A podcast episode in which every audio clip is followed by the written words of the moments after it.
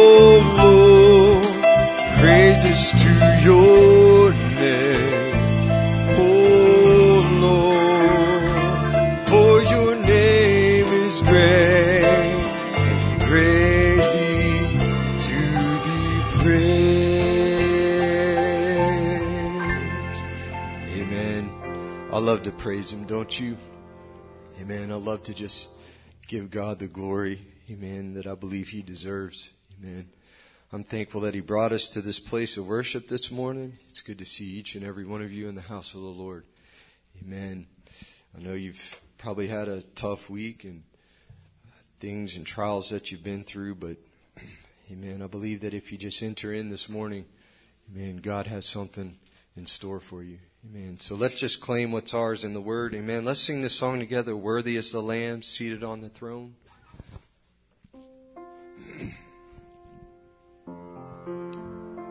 They could pull that. Worthy is the Lamb.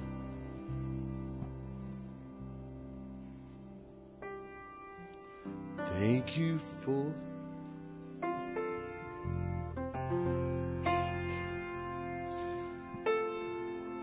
Thank you for the cross, Lord. Thank you for the price you paid, bearing all my sin and shame. In love you came and gave amazing grace. Thank you for this love,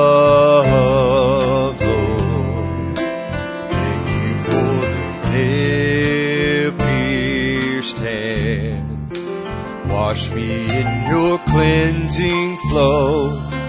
Now all I know, your forgiveness and embrace. Sing it now. Worthy is the Lamb seated on the throne. Oh, we crown you now with many crowns. You reign victorious, high and lifted up, high and lifted up. Jesus, Son of God, Jesus, Son of God, the treasure of heaven. Crucified. Worthy is the Lamb. Worthy is the Lamb. Thank you for the cross. Thank you for the cross, Lord. Thank you for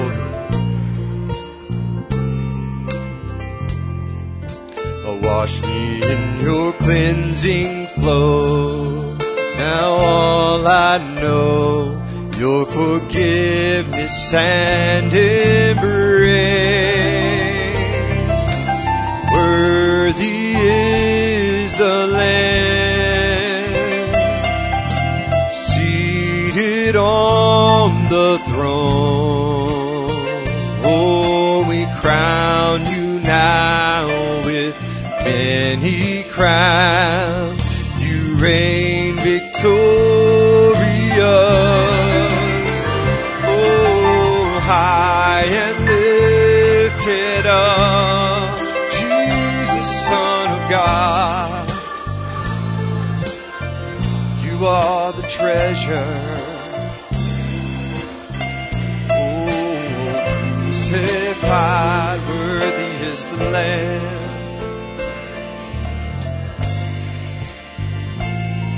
Again, worthy is the Lamb. Could we sing that first verse again now? Thank you for the cross, Lord. Thank you for the price you paid, bearing all my sin and shame. And love you came, gave amazing grace. Thank you for this love, oh Lord. Thank you for the nail pierced hands. Oh, wash me in your cleansing flow. Oh, all I know, your forgiveness and embrace with all your heart. Oh,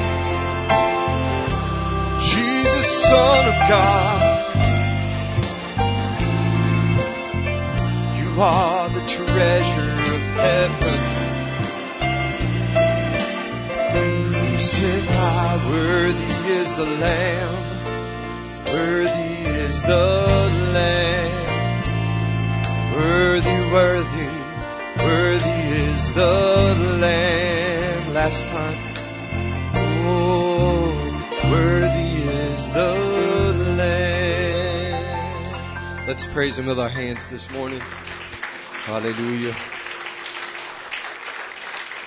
Amen. Could we sing that song, I Just Want to Be Where You Are, key of C?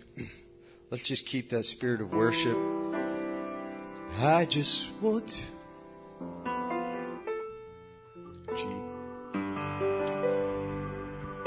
Just want to be where you are. Dwelling daily in your presence. I don't want to worship from afar. Draw me near to where you are. I just want to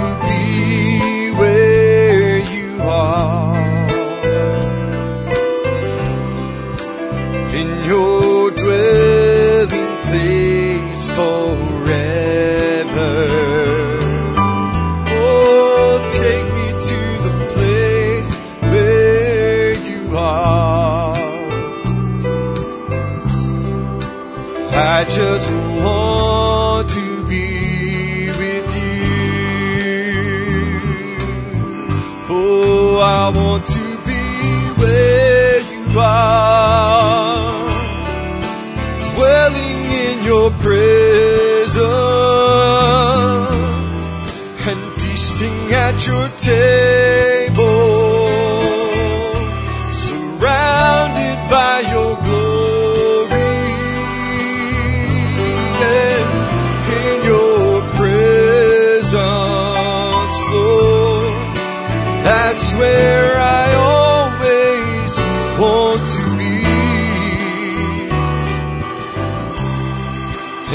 I just want to be.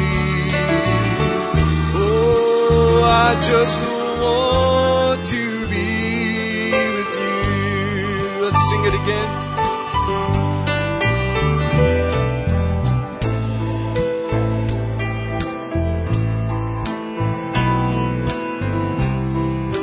Dwelling daily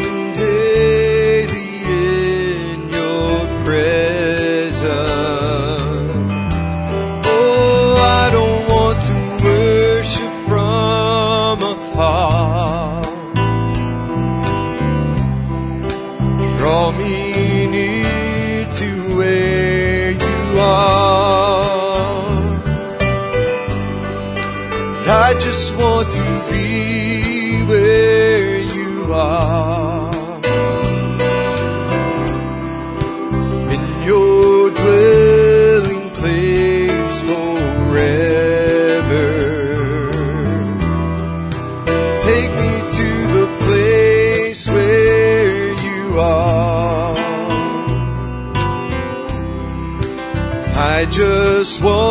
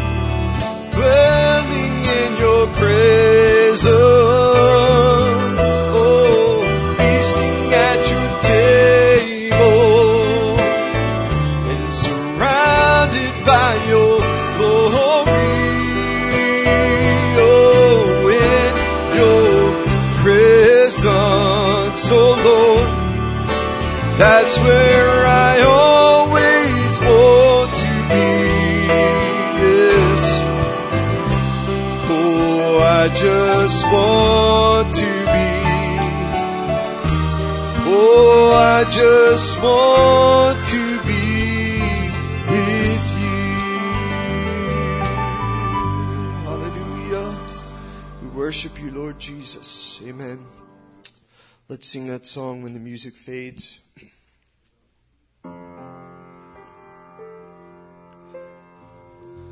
When the music fades and all is stripped away, and I simply come, longing just to bring something that's of a worth that will bless your heart. I'll bring you more than a song, for a song in itself is not what you have required. Cause you search much deeper within to the way things appear. You're looking into my heart.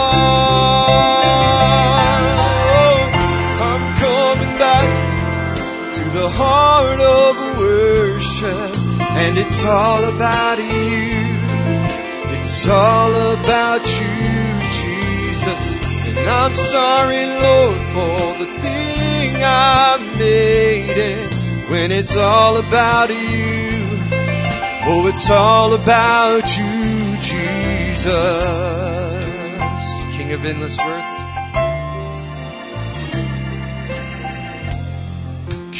Of endless worth. Oh, no one could express how much you deserve. And though I'm weak and poor, oh, all I have is yours, every single breath. I'll bring you more than a song, for a song in itself is not what you have required. And you search much deeper within to the way things appear. You're looking into my heart. Oh, I'm coming back to the heart of worship, and it's all about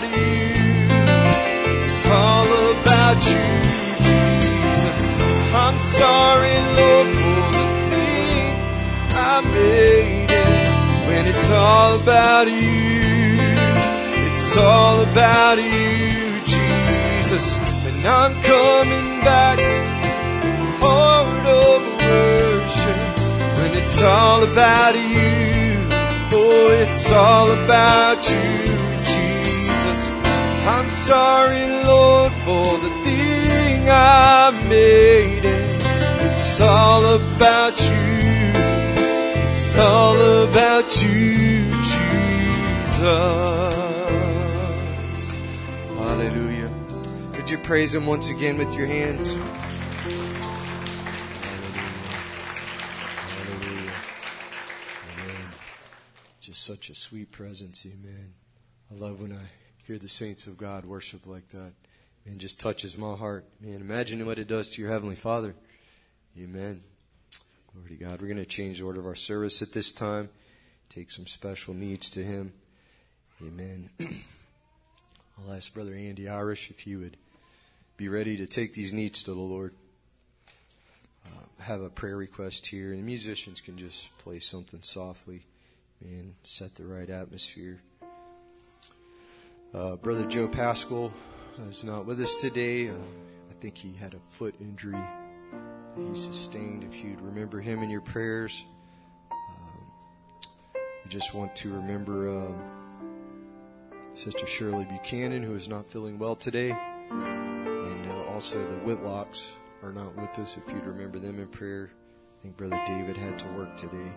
Amen. Um, looking for the Reynolds. I think Brother Johnny Reynolds is traveling uh, out to Colorado. Okay, and uh, he's I think he's bringing a family member, his father. Is that right? So uh, if you'll remember them in prayer, God would grant travel and mercies. Amen. You want to remember Sister April Grant in your prayers. we all know that situation, and uh, God would just be with her. Um, definitely keep the saints in prayer down in Florida. Uh, I have a lot of family in the area that was struck by the hurricane. Fortunately, God was gracious and turned the storm to where it was not a direct hit on any of them, any of the believers in the church, Brother Danny's assembly. Um, everyone is okay. Power's still out in many areas. Um, a few of the believers are stranded in areas south uh, of the Manatee River that uh, flowed over the. I'm sure you've seen pictures of it, where it just washed out Interstate 75 and that's one of the only routes to get down there. And so it's just made life very difficult for them. Um, everyone is okay by the grace of God, but just keep them in prayer. Um, there's a few uh, folks that are part of the rescue efforts down there, and it's just been it's just been horrendous uh, what that storm has done to that area. So please keep those people in your prayers. Amen. The grace of God be upon them. Amen. Do you have unspoken prayer requests? by the uplifted hands. And we're going to pray with you, Brother Andy, if you'd come at this time.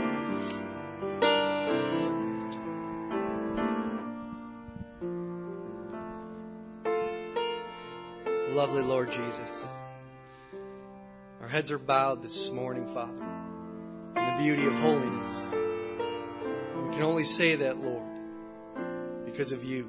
And Father, we ask this morning that you'd forgive us, Lord.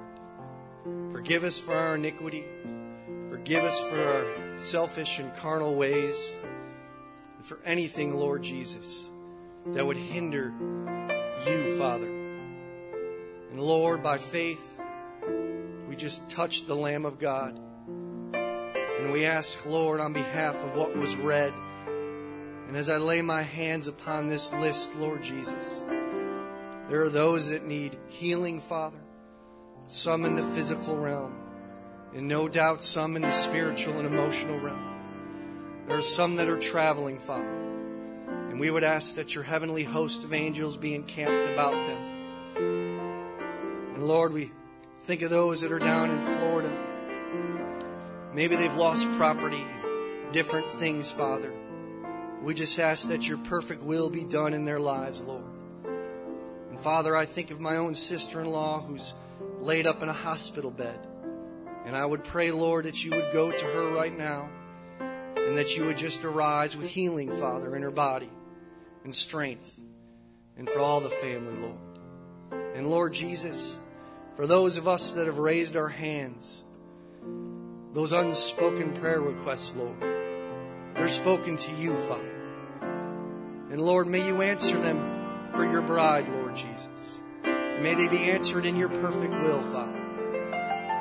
And today, Lord, we just ask that you would come, Lord, and maybe be a different type of service today, Father. But I pray you take a hold of it, Lord Jesus, nonetheless. And that you said in your word, where two or three are gathered in your name, you would be in their midst.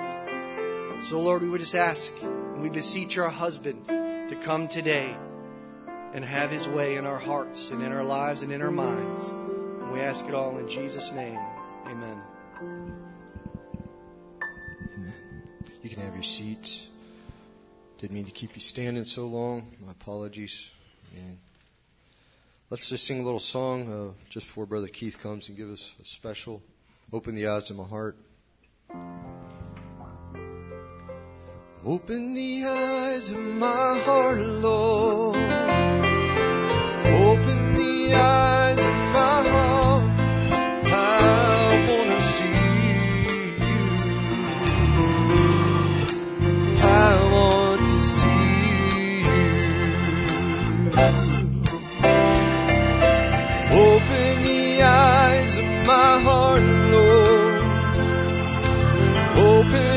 Eyes of my heart. I want to see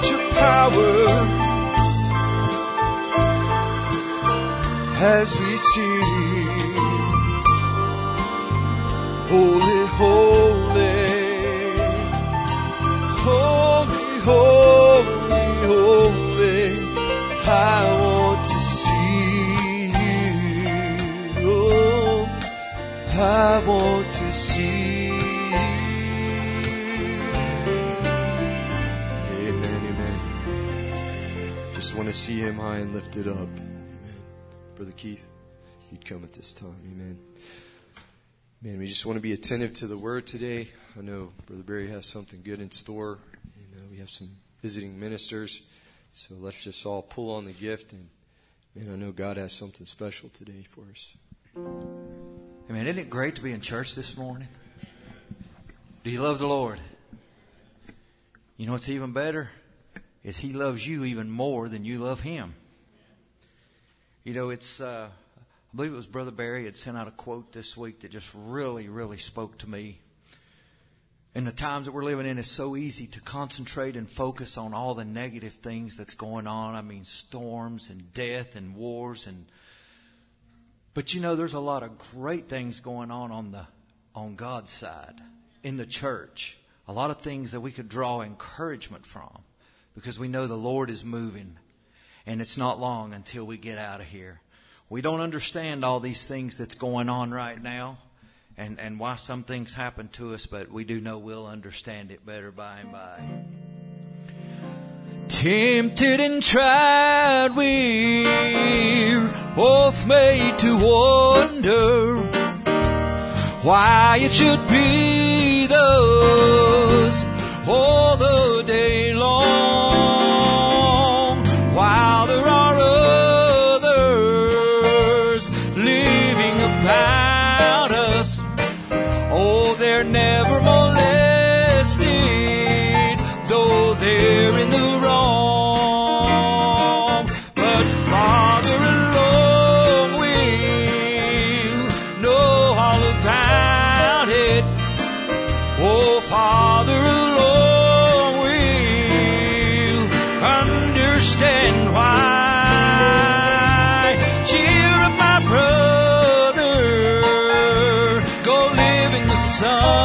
sunshine because we'll understand it all by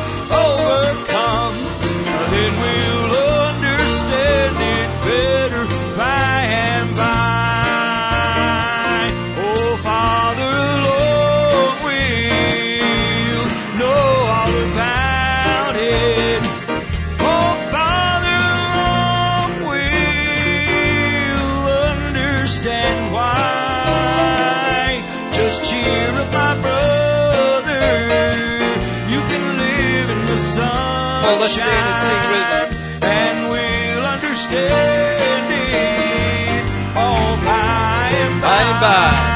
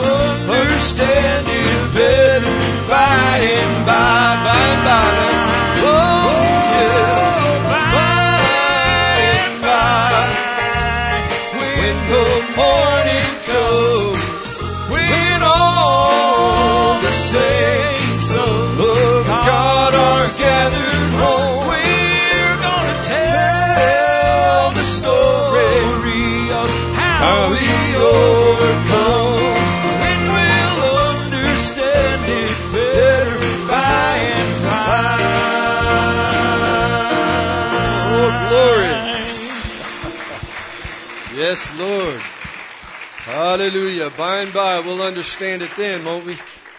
Hallelujah. Thank you, Brother Keith, for that wonderful special. Amen. Wow, my heart's just glowing with that song. Amen.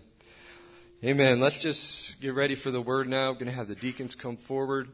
We'll take up our uh, morning offering. Amen. You just give as unto the Lord.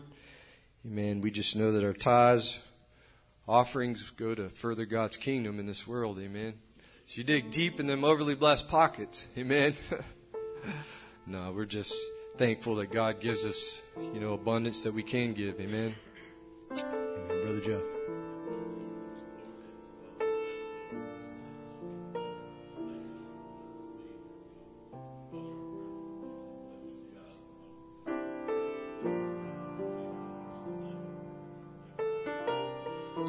Amen. What are we playing there, sister? We have come into his house to magnify his name and worship him. That's right. Oh, we have come into his house in his name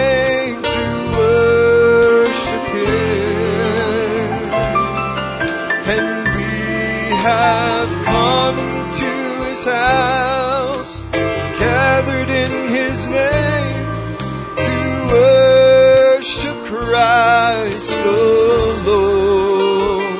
Oh, worship him, Jesus Christ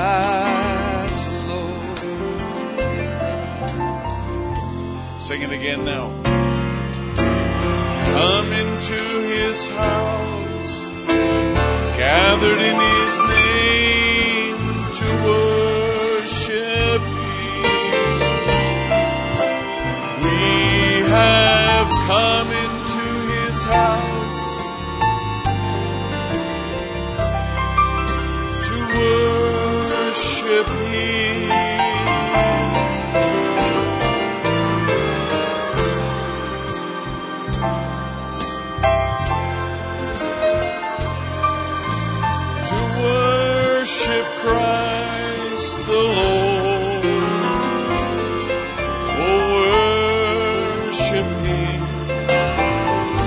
Jesus Christ the Lord. Sing this now. Oh, He is all my righteousness. I stand complete in Him to worship Him. He is all my righteousness.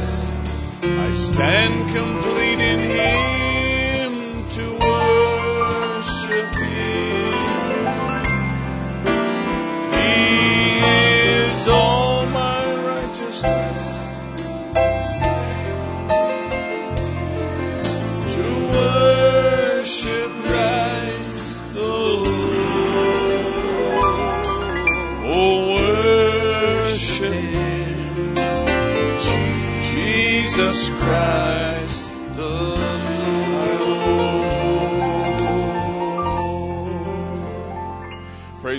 Let's have a word of prayer. Heavenly Father, we are thankful for this opportunity we have to be able to come into your house. We come this morning with joy in our hearts, Lord, realizing that we are a people who are blessed beyond measure, Lord. Certainly blessed more than we deserve. And you, Lord, have made a way for us to come back into harmony and in communion with you again. We thank you, Lord Jesus, for the blood that was shed on our behalf. Now, Lord, there are many needs, and Lord, you know all about them even before we did. Father, you have an answer, Lord, above what we could even think about. And so we pray now today that you would minister to those who are gathered in this place, Lord, those that are streaming. And Father, we pray that you would minister, Lord, to the bride of Christ, Lord, all over the earth where they're gathered today. Have your way among us, Lord, we pray today in Jesus' lovely name. Amen. Praise the Lord. Shake somebody's hand, say, God bless you, my brother my sister, and you can be seated this morning. We'll have our musicians just hold for a sec here. And we welcome all of you to the house of the Lord today. It is an honor uh, for us to have all of you today. And we have uh, a uh, full agenda, and we have this is going to be a little bit different. I'll warn you right from the beginning. This is going to be a little bit different than the ordinary uh, routine of service. And so uh, I just want to uh, make a couple of quick announcements here as we begin this morning. And I'll tell you what we're going to do. We're going to have, uh, this morning, we're going to have a baby dedication first right off the bat. We have a new member of the Johnson family, and we have uh, both grandmothers here today, and we're uh, delighted and honored to have them uh, here today. Sister Johnson, Sister Terry Johnson from Texas, and also as well uh, Sister Cameron, who's been here now a couple of weeks. Glad to have her. And uh, right after that, I'm going to take a few minutes. We're going to talk a little bit about uh, the context of uh, the situation in Ukraine, just a little bit from the scripture and the message. And uh, then we're going to invite uh, Brother uh, Kostia to come and speak to us this morning. Brother Kostia, and his first name formally is Konstantin Kostia uh, is from Ukraine. As you know, you've seen his picture before, and we're just really honored to have him today. And uh, Brother Igor, uh, who's from Columbus, he's going to be translating for him today. And uh, with Brother Costia is his wife, Natalia, uh, who's, and they're translating in the back here so they can be a part of things. And uh, their daughter, Ilya, and Yelena, and Emmanuel. And they're uh, with us. They're actually uh, in the States now for a little while and uh, learning English. And so uh, they're involved in that. And they're going to be taken off pretty much right after service and heading back uh, up towards Columbus, where they're uh, living with the um, Russian community up there and the Russian believers and Ukrainian believers who are there. Now, they're in the same church that Brother uh, Sergei Luzanov uh, was a part of, who was here when Sister April Grant was here. You remember Brother Sergei gave us a little report, and they're from that same church. And Brother Sergei and uh, Brother Sergei Gradazov helped arrange this today and have Brother Igor to come. And uh, so we're just really honored to have them uh, with us today. So they're going to speak a little bit and talk a little bit about life in Ukraine and how things really are. And afterwards, if if we're able to do it, we'll have some questions and answers. Okay, so you'll have a chance here live uh, to ask questions, and I'll give you three ways to do it. We can either uh, have you uh, voice your question, and we'll uh, we'll have it verbally. You can you can text me. Okay, as I have this, and also people online, if they have a question and they want to text me, they certainly can. Or you can write it down and give it to one of the deacons, and then hand it. To, they'll hand it to me, and we'll ask that question to Brother Costia. Afterwards, you'll have a little bit of chance to fellowship with him uh, out back here. So uh, we're just, uh, like I say, we're just truly honored to have him today. He's been a real uh, integral part of what happens in Ukraine and bringing relief to the believers over there. And uh, he'll be telling you a little bit more about all of that. So the first thing this morning we're going to do is sing because we're going to have a little dedication this morning, and we love baby dedications here. Uh, we, uh, it's always to me, it's a sign that God says life life goes on. No matter uh, how close to the end we are, and no matter how dark things get, life goes on when we uh, when we dedicate babies. So we're uh, we're just honored uh, to have Lily Grace join the family and join the household of God today. And uh, so we're going to invite the Johnson family, grandmothers, and anybody else who wants to come and be identified with the Johnson family uh, to come on up and uh, while we're singing this song here this morning. So let's sing together. Yes, Jesus loves me. Jesus loves me. Oh, yes. Jesus.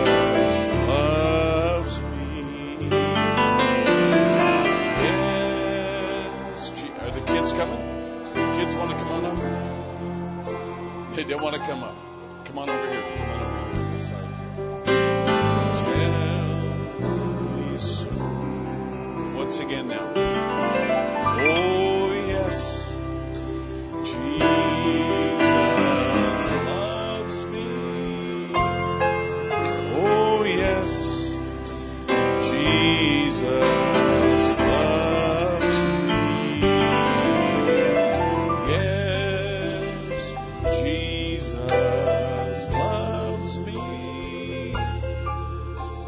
Bible tells me so. And they brought young children to him that he should touch them, and his disciples rebuked those that brought them. But when Jesus saw it, he was much displeased, and he said unto them, Suffer the little children to come unto me, and forbid them not, for of such is the kingdom of God. And verily I say unto you, whosoever shall not receive the kingdom of God as a little child, he shall not enter therein. And he took them up in his arms and blessed them. Jesus didn't make it complicated. He didn't make it difficult.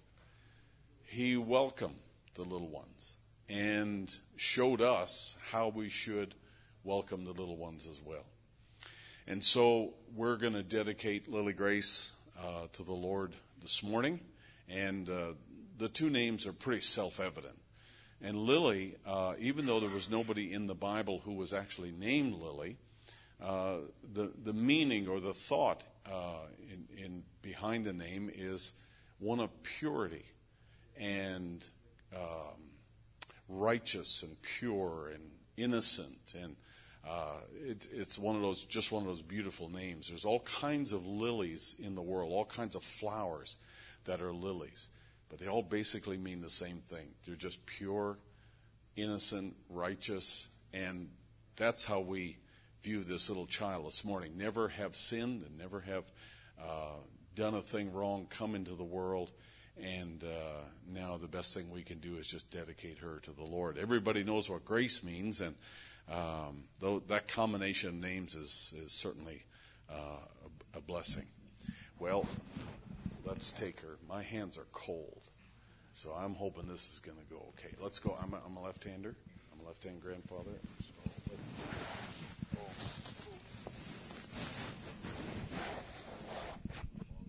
but I have two granddaughters, so it's going to be okay. Let's see if we can do this. She's a blessed little girl because she has parents who love the Lord.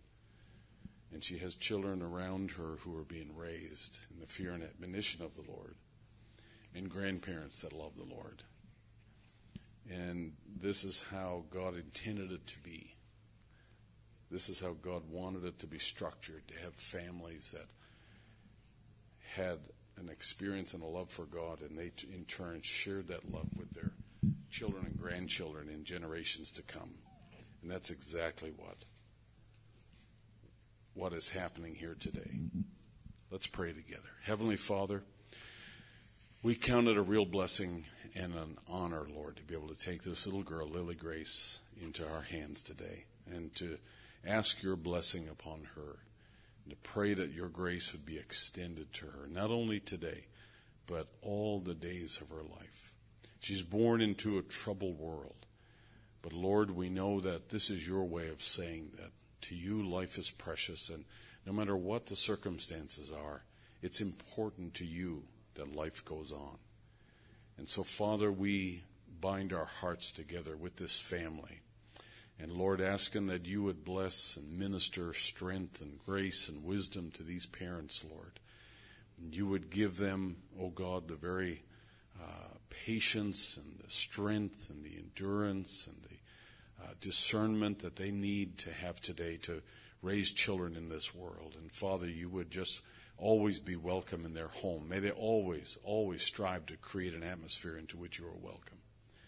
And Lord, with the grandparents who are here today and brothers and sisters and relatives, Lord, we just want to say together, Lord, that we certainly will do our part in helping to train this girl in the way that she should go.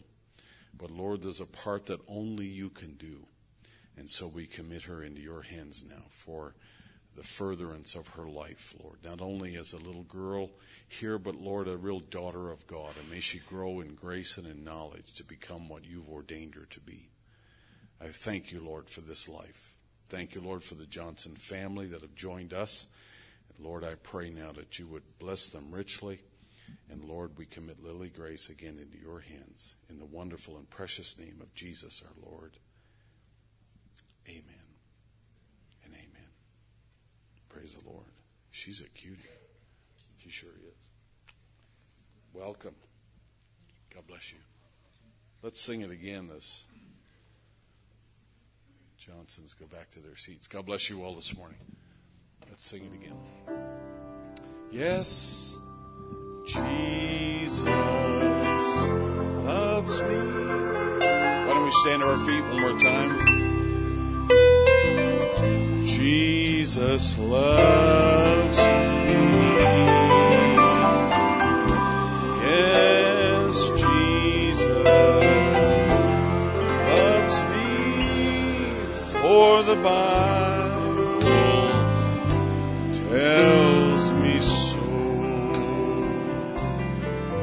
Praise the Lord. While you're standing, let's take your Bibles, if you will. Let's switch over to our service this morning and uh, our PowerPoint here in 1 Corinthians chapter 15. Now, I'm going to ask you to bear with me here. I'm going to condense a bunch of things here into a short period of time. And so I want you just to be uh, as attentive as you can because this is going to be short. And we're going to give as much time as we can to Brother Kostya and Brother Igor today. 1 Corinthians chapter 15. And we'll begin reading at verse 51. All believers know this scripture because it all pertains to us. Behold, I show you a mystery. We shall not all sleep, but we shall all be changed. In a moment, in the twinkling of an eye, at the last trump.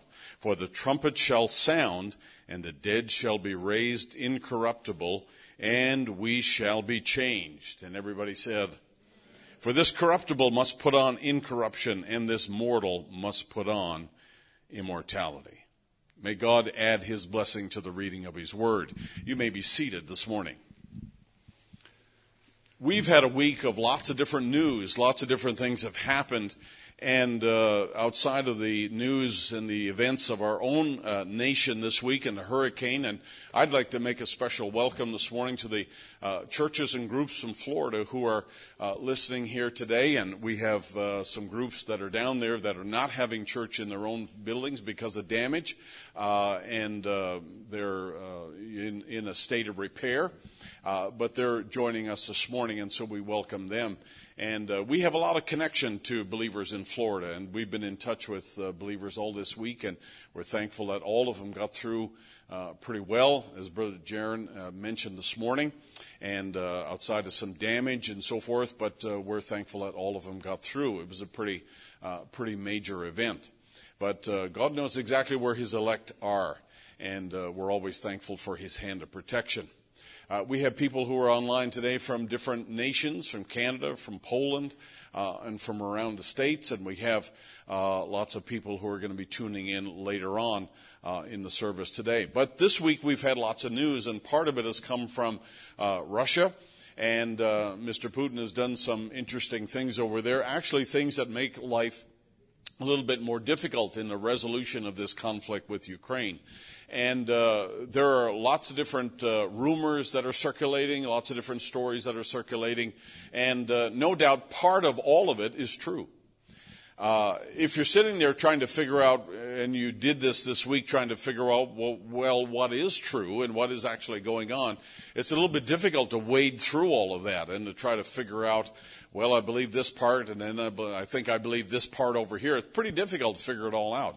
I just want to say this. I'm glad that we've had a prophet in this last day who gave us truth in a way that uh, the world really doesn't know much about. And uh, I believe that if the world paid more attention to what God's Word said, uh, we'd have less questions and less questionable things going on. But I'm thankful that God put something in me to uh, to accept the Word of God as it is spoken, and uh, I'm, I'm, really grateful that God is in the process of preparing His bride to leave here in a, in a I believe, uh, just a short period of time ahead. As Brother Branham says in this uh, particular quote here in Junction of Time, the church today, as it's laboring away under the task of building bigger churches? No, sir. Our task is to preach the gospel. That's what our task is. It's not to try to bring political resolution. It's not try to sort out the problems of the world. It's not try to build a bigger kingdom here. Our job is to labor at preaching the gospel of Jesus Christ. With signs and wonders following, they are preparing for a miracle, which is the rapture of the church and the going home of the bride. How many can say amen? Preparing people and getting them light unburdened from the things of the world and getting their souls set in the presence of God, that when Jesus does appear the second time in glory, those who are ready will rapture and be caught up together with him to meet him in the air and be with him forever. And that's the function, if you like, of the ministry. That's the role of the bride uh, in this last day is to edify that bride and get her ready to go. Now, it, it, gives us consolation, Brother Branham said, in that shining, great shining light. It gives us consolation to know this, that we do not hold our destiny. Say it with me. We do not hold our destiny. Now say it this way, and I want you to put the emphasis on the we. We do not hold our destiny. Now say this. He holds my destiny. He holds my destiny. Aren't you glad you don't hold your destiny? He holds our destiny. And we are, uh, we are excited because God, I believe, has good things in store for the bride of Christ.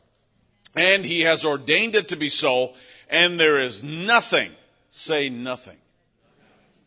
There is nothing will ever interrupt the program of God. We are bound to arrive. Glory to God. We are bound to arrive at the destiny that God has determined and nothing's going to alter that. Nothing's going to stop that at all. So we could put it this way, that a destiny is the ultimate end or purpose for which something is created. So if God has ordained a destiny, uh, then it's a sure thing. It's a done deal. You can take it to the bank that God uh, has something in mind, somewhere in mind for His people who are ordained or predestinated to go to. And we know that our destiny is connected to our origin, right? And we say it like this around here that our origin is our destiny. If we were in God before the foundation of the Word, we will wind up with Him also at the very end. So our origin is our destiny.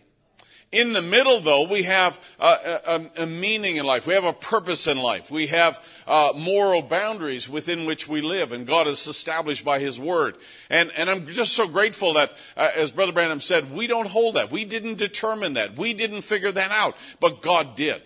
And so we know that in this last day, we are ordained by God to live in this last day when the world is literally falling apart when we are being threatened by, uh, you know, rumors of nuclear activity going on in the world or potentially going on in the world, and uh, you know, politicians scrambling to find solutions for their economies that don't work anymore, when things that used to be recognizable are not recognizable much anymore. Uh, the way people think and the way people live and the way education is and the way societies operate, a lot of it is becoming foreign to us uh, because we don't walk in tune with this cosmos. We walk in tune with God. And therefore, it becomes a little more foreign, a little more unrecognizable anymore. And uh, people in the world figure, hey, that's our world. But for us, we say that this is not our world. We have a world that's better than this one. And God is shaping your thinking to fit into that one, not to fit into this one. And so, in the rapture uh, sermon, Brother Branham said Enoch was raptured, the seventh, showing that it's a seven church age that takes the rapture. Now, there's no doubt we're in the seven church age. It's a seven church age that takes the rapture. He's being repetitive. And all the other six died. But Enoch was translated because he found God, walked with God, and God took him. And this generation, as uh, Jesus describes here in Matthew 16, uh, there are people who can live right in the day when great things are happening, like Jesus standing on the earth, but they don't recognize really what God's doing. They can witness it, they can observe it, they can see it with their eyes and hear it with their natural ears, but they have really have no idea what God is really doing in the hour that they're living in. I'm grateful that uh, God has put something in us to recognize what God is doing in our time. We've we've caught a revelation of the program of God. And in this time, there are all kinds of these promises that are here. Uh, sorry, Brother Igor, I'm speaking fast here, and he's racing like crazy down there to try to keep up. Uh, but uh, in, in, our in our time, the promises are very strong. They're very uh, they're very powerful ones to me. Uh, in the time of trouble, David said, "He shall hide me in his pavilion, and in the secret of his tabernacle shall he hide me. He shall set me upon a rock." How many know that Brother Branham applied this scripture to the end time? And therefore, in the time of trouble, he's referring to is our time that we live in. And God already had a hiding place established for the bride of Christ. And so we're thankful for that. And in this last day, we find that all kinds of different activities are going on. All kinds of things are in motion because Israel has come back to her land again and still coming back. And the world is uh, changing to fulfill the prophecies about her. National powers, they sway back and forth. They're moved to fulfill God's word in relation to their own nations, like Russia and other nations around them. That's national powers that are forcing those things as we've been speaking about on Wednesday nights. And then you have the church and Rome and all of the different religious systems of the world that are mo- moving into one unit, one unified uh, entity. Not unified by choice or by belief, but unified by prophecy into one entity that eventually will crown an antichrist. And of course, you have the bride, uh, which we are a part of, and we kind of have a handle on what, at least what the bride is doing and what, what she should be doing. And all of it centers around the word that God has spoken for our day. And Christ is at the middle of all of it. If we miss that, we've missed the main thing. So, Brother Branham, as you know, and I'm reviewing here because these are quotes that are common to us, but we know that at this particular point in time, something doctrinally or spiritually was to happen that was very critical uh, for the bride of Christ on the earth, and it would also indirectly affect all the other nations and groups on the earth. And that is that Christ himself would come on the scene in the days of the seventh angel, and all the mysteries of the Word of God would be revealed in that time. How many believe that? All the mysteries of God would be revealed. And one of the consequences of that revelation would be uh, that uh, you know, there would be rapturing faith that would be activated or quickened so that uh, the bride would actually be changed and uh, taken out of the world. And all the nations of the earth would, uh, would come under that, uh, that influence that would bring them to the tribulation. And all of the churches would wind up at the feet of Rome. All of these things happened because God uh, opened His Word in such a way, and a revelation came in such a way that all the mysteries and so forth would be revealed. It puts everyone biblically in their place. It's an absolutely astounding thing. And at the sounding of that seventh angel, the last church age, all the loose ends that through these church ages have been probed at, they'll be bound together. So God would finally weave it into a clear picture where people on earth could understand it. This was not just for prophets anymore. This was not just for, uh, you know, John the Revelator who wrote it anymore. But now it would be revealed to people like you and I.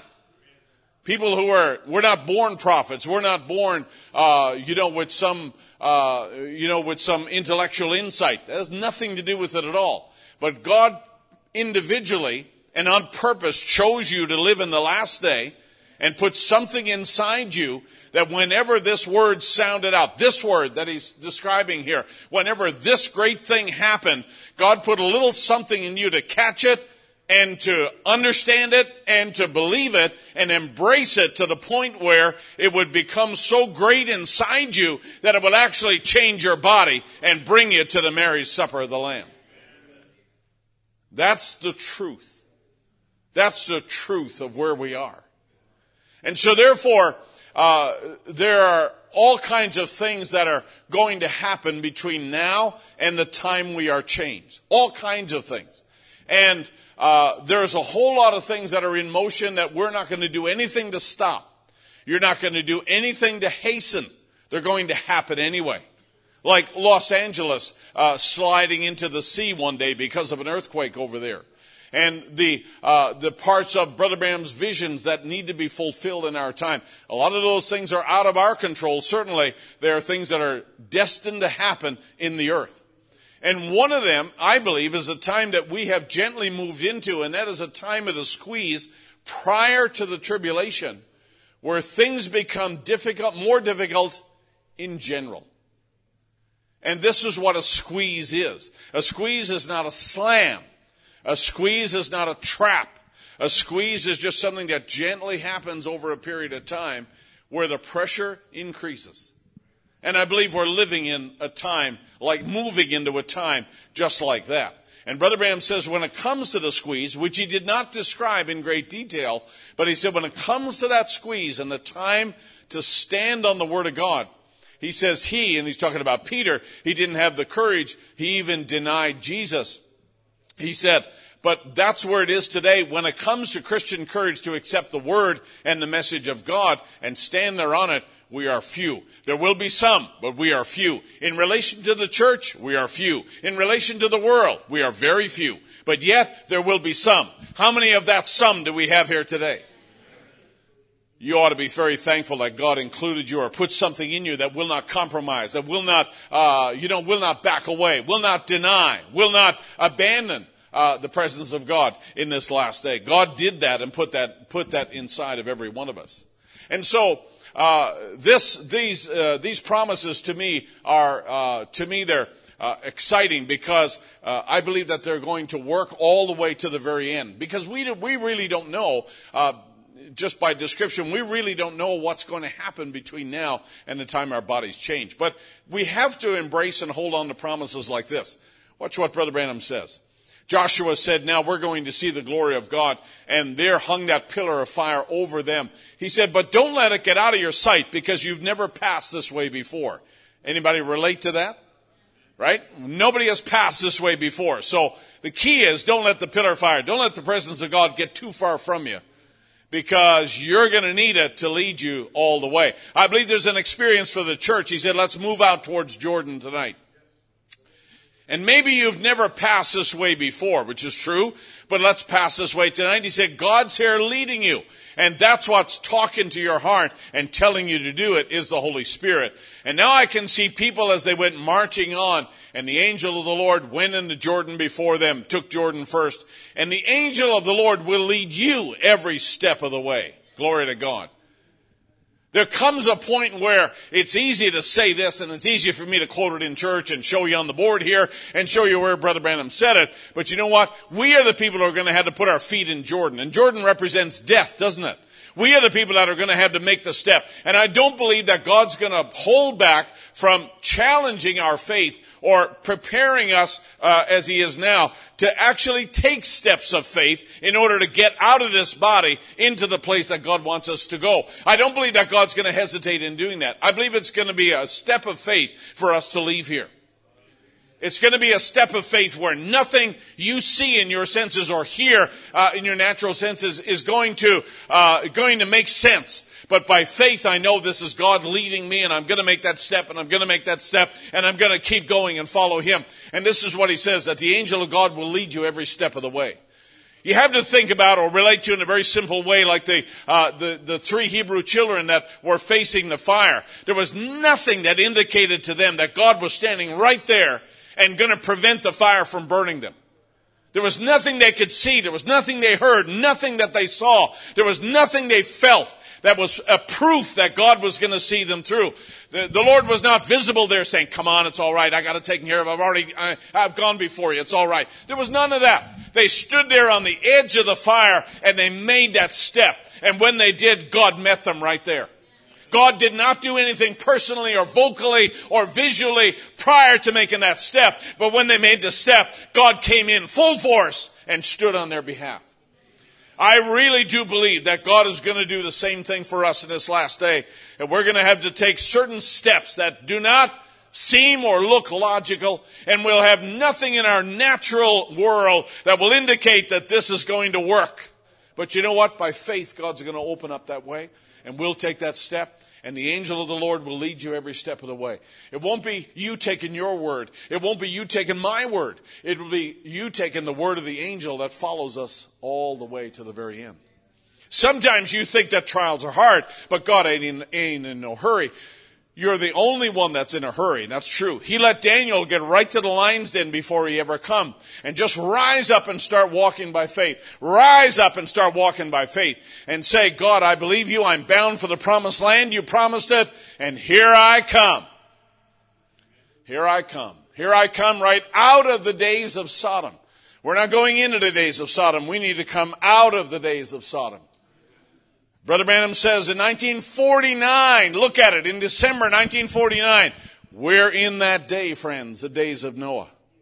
In the days of Noah, as before the flood, they were carrying on this way, and they were not concerned at all about what was going on in the mind of Noah or in the mind of God. And so before the flood, arrogance prevailed and violence prevailed. they relied on science and they relied on logic and immorality abounded, and a time of mercy was spurned. Those were the things that were characteristic of the days of Noah, and as a result of that, the end came suddenly. Because God had, had finished pleading with and extending mercy to the people who were uh, on the earth at that day. As a matter of fact, God had suspended that even before Noah built the ark. He said, the end of all flesh has come before me.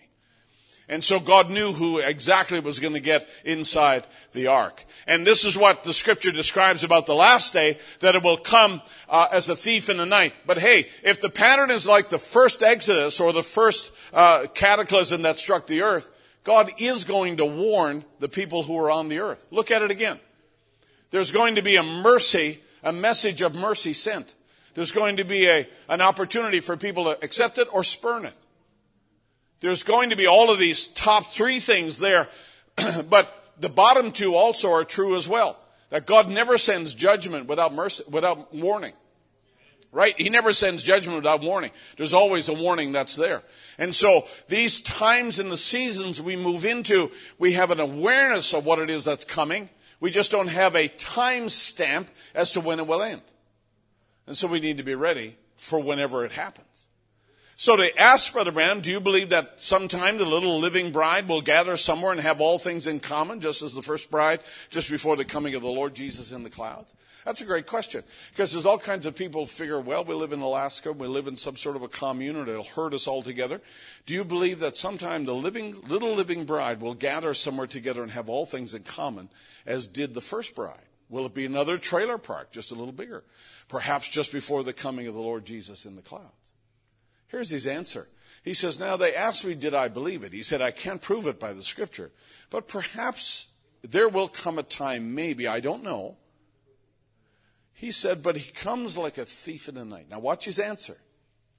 It comes like a thief in the night. Like that little book I read on Romeo and Juliet. He comes and takes away his bride at night, and she's caught away in a moment in the twinkling of an eye. But now watch what he says, because he goes back to scripture now. He says it's very doubtful whether it'll be that way. Like Juliet is all gathered up in one room, and Romeo puts the ladder up and takes her away. Okay? You understand what he's saying? Stay with me. Because the Bible said there'd be two in the bed, and I'll take one and leave one, and two in the field, and I'll take one and leave one. So he said across the world, they won't be gathered in one place to have one thing, uh, things in common, like in the book of Acts. He said, but little groups of them will be scattered all over the earth. So they'll be scattered across North Carolina. And they'll be scattered across Canada. And they'll be scattered across Ukraine. And they'll be scattered across South Africa and Zimbabwe. They'll be scattered all over the, all over the place. And he said, maybe another little group in Asia and Germany. And when I seen the vision of the bride, they were made up of the international. They all had different flags and different dress and so forth. So the bride won't be gathered from one place. It'll be gathered from all over the world. Aren't you glad for that? And that exactly vindicates with the word, and never has the word been wrong. And to this time, neither has the visions ever been wrong because it's been according to the word.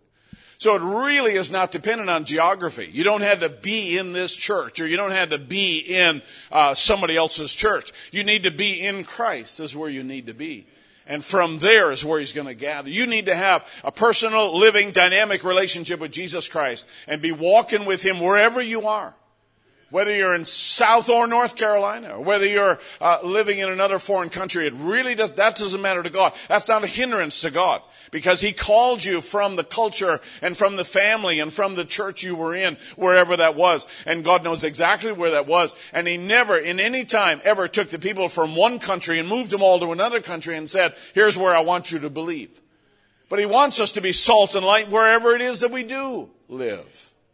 He wants us to be a reflector of the kingdom, uh, no matter where we live. And I have good news for you. The agenda for the bride of Christ looks like this. So from here on out, it's going to be the third pull, the opening of the word, and eventually then our bodies are changed because we believe we're living in the rapture cycle or the rapture season, but there will be a change. Do you agree with that? And then there will be a wedding supper in the millennium and then new heavens and new earth uh, will roll on, uh, roll on after that. That's the agenda. If you, if you were given a menu for what's coming, that's exactly what would be on the menu for you according to a prophet and according to Bi- the Bible uh, for the bride of Christ over the next whenever years or t- days or whatever until we leave here. That's what's on the agenda. The agenda for the world though is very different. It has all kinds of different terminology on it because it's, it's destined to go into spiritual darkness or gross darkness and then eventually tribulation until they get to chains of darkness where they are bound. The sixth seal uh, begins the purging process, and then of course we go to the white throne judgment after that. Uh, I'm not sure about you, but I think based on English language, I think I know which side I would rather choose. But you don't, you don't get to choose off that menu on the right by God's grace because that's not for you. The menu on the left is your menu. That's the one that we look forward to. That's the one that we read off. That's our script right there. Glory to God. What a, what a day we're living in. And so when Brother Branham said, he said in the Feast of the Trumpets and talking about that little bride, he's talking about the vision of when he saw her go over the horizon. He said to be a time sometime when they'll say, people in the world will say, man, I, I thought, I thought there was something going on before the persecution. And I thought there was a rapture. He said it's already passed and you didn't know it. You know why? Because they're only looking at one menu. They're only looking at one side of this line. No one's looking at both. Do you understand? No one's given both menus. The bride of Christ is given the one on the left, and the, the rest, the churches in the world and so forth, are given the one on the right. So when they get into, sorry, when they get into tribulation, uh, they're wondering, my goodness, uh, isn't there supposed to be something else on the menu? Isn't there supposed to be something else on the agenda? And they're looking at it again and saying, but it didn't happen. And you know why? Because it wasn't on their agenda. Does that make sense? It wasn't on their list. And so therefore, it didn't happen. So Brother Branham says, "Oh, my friends, listen to thus saith the Lord. If you consider to me to be a servant, just it's just before the break of day. Why? He said this horrible gloom is all over the earth. It's just before the coming of the Lord Jesus, and there's no more hope left in nothing, but He's coming. There's no help in nothing, but he's coming. I was talking to a gentleman last night, and he was talking about America and the churches, and his daughter was a part of a denomination and so forth. Not a believer, but he was a, a denominational person. I just happened to get into a little conversation with him, and uh, he said, uh, "You know, it said he said it seems like the churches in America we've uh, we've uh, you know changed and gone through some things over the last number of years." As he found out I was a minister, and I said, "Oh yeah, they sure have," and. I said, I think it's changed to the point where it's not going to change back to the way it was. And he said, Oh, really? He said, We're told in our church that it's just a cycle. That's all. It's just a, a cyclical part of a season. And he said, We'll swing back again. You know, people are leaving churches, and uh, church age ranges now are much higher than what they used to be. And uh, there's a lot of people now don't feel like they need to go to church. A lot of younger people don't feel like they need to go to church, or they want to go to a church where they play music that we wouldn't play.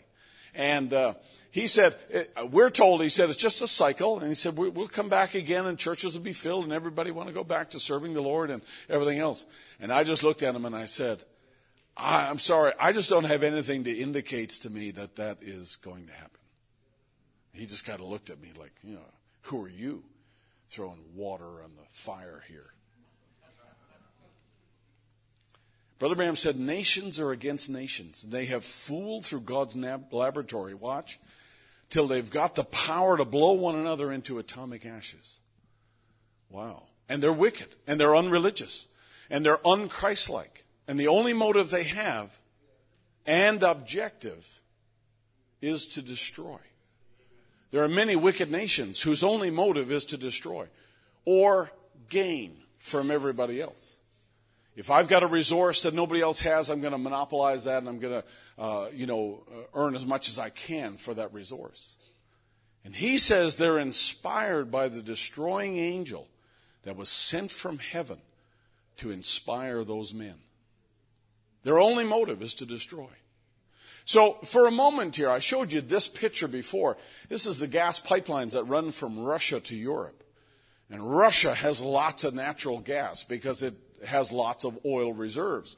And, and the off, the off product, the byproduct of uh, the, the drilling for oil is this natural gas, and these are their pipelines that run through uh, into Europe. And so these are obviously a great deal of revenue for uh, the Russian uh, nation over here, and this is Ukraine. And a lot of these key pipelines, the main ones, go through here, and they go up through here and into Germany and so forth. And so this is the area where a lot of that uh, money flows because uh, up on, before now, uh, this is where uh, a lot of their revenue came from, selling the energy that they have in their country. The other thing is the nuclear power resources that they have. Now, in 1951, Russia built its first nuclear power plant. Nuclear power plants are a byproduct of being able to build nuclear weapons. I'm not, I'm not a nuclear scientist, don't want to be. But I will tell you this that if you have the ability to enrich uh, uranium and so forth, those minerals, to build nuclear weapons, you also have the ability to enrich uranium to uh, have a plant like this and generate electricity. So Russia figured out in the Cold War, trying to keep up with the United States, that we're going to build nuclear plants. And naturally, if you're going to build a nuclear plant to sell electricity to customers, you're going to build your plant roughly close to where your customers are. Because otherwise, you're going to have to pay for transmission. So they did not put a lot of these nuclear plants over in Siberia, which is over here. They didn't put them over here. They put them right here in Ukraine. They put them right there. So a lot of the, and the largest uh, nuclear plant in all of the former Soviet Union is in Ukraine, and that's the one you hear about in the news whenever you hear about how the Russians just got control of this plant and now they're back again and so forth. And that happened just this week. And so the biggest plants are right there in Ukraine because all the customers who depend upon that uh, electricity are all right here. And so they naturally they put their built their big investment in nuclear plants, a lot of them right there. Well, strategically now they find out that's not a great move. You know why? Because when Ukraine broke away from Russia, all of their nuclear capability had been invested in this country, not so much in this country. And so now they had to purchase the electricity from the Ukrainians. Ukraine, and the Russians don't like that. And that's why they're intent on getting those plants back. Or at least, at the worst, destroying them. But destroying a nuclear plant is a, it's a whole other sermon. And so, they made an agreement a number of years ago and said, we're going to take our nuclear weapons out of Ukraine, and as a result, we give you lots of cash so you can build schools and bridges and all kinds of things in the country. But they couldn't move a nuclear plant out of Ukraine, so they left them there and Russia, as a result, lost a lot of their revenue. And part of the revenue as to why uh, the Ukrainians have money to fight the war uh, comes from the sale of this electricity, and the Russians don't like that. So now we have a situation where Russia would really like to gain back Ukraine, if for nothing else, to get their energy properties back, their energy resources back, again, as part of Russia, because they are shortchanged without having that flow of free electricity that came from Ukraine. So you can see this gets a little more interesting all the time as you go on. And there is a, certainly a, an increasing amount of desperation in the minds of Russian leaders to have Ukraine come back because they believe that's part of the kingdom. Now, we believe there's a bigger plan in place, right? We believe that God's actually uh, in the process of bringing the world into a place where it's supposed to be. And even all the global warming and all the other stuff that's going on, I really do believe it's God bringing the earth back to the way that God originally designed it so he can be just right for you and I. You're the reason a lot of this is happening. It's not happening to protect spotted owls out in, out in Montana. It's, it's designed to make the world perfect for you and I in the millennium and in the world to come. And so, therefore, uh, there, there are uh, great things that are taking place, and in, in the way, in the same way, listen, I'm almost done. In the same way that God is changing and molding the earth and shaping things and moving nations and uh, resources in the earth and all the other things that are going on. And uh, the, the, changing weather and all for whatever reason uh, people might think it's going on. I really believe that god is preparing a place for a bride. At the same time he's preparing a bride for that place. There's two things that are going on because God ordained a world in His heart and His mind. He ordained a world for a certain people to live on. And by God's grace, He's shaping a people that are, I believe, are living on that false earth right now, or the earth that's not quite right. They're living on that, but God is bringing them to a place of perfection where they will actually leave this world and go to the world that God is going to restore. And at the same time, God is working on the world to prepare it for us. I mean, it's just, to me, it's a fascinating thing. And if it were not so, I would not have told you so, Jesus said in John 14. So what God's looking for is character, not membership. Eliezer, when he went to get the bride of Christ, he sweated it out until he found character. Let me tell you something else about the earth. God's not looking for massive populations. He's looking for the right people to inhabit this earth. If God wanted people, He could speak people into existence. But He wants a bride. And the bride's character, first of all, is, is uh, described as a people who love God more than anything else. And that's the people he's going to populate the earth with. So Brother Branham is telling us here, and this is 1963, he says, look back down, examine yourselves with the word, and see where you're living at. Listen, the fact that Brother Costia is here, the fact that all this stuff has gone on in Ukraine, and the fact that we're moving into the season of the squeeze, and I, I'm saying that unofficially. But I, I believe that, uh, you know, what they're going through is, is something that is probably quite close to tribulation in some cases. And I, I, it's not tribulation.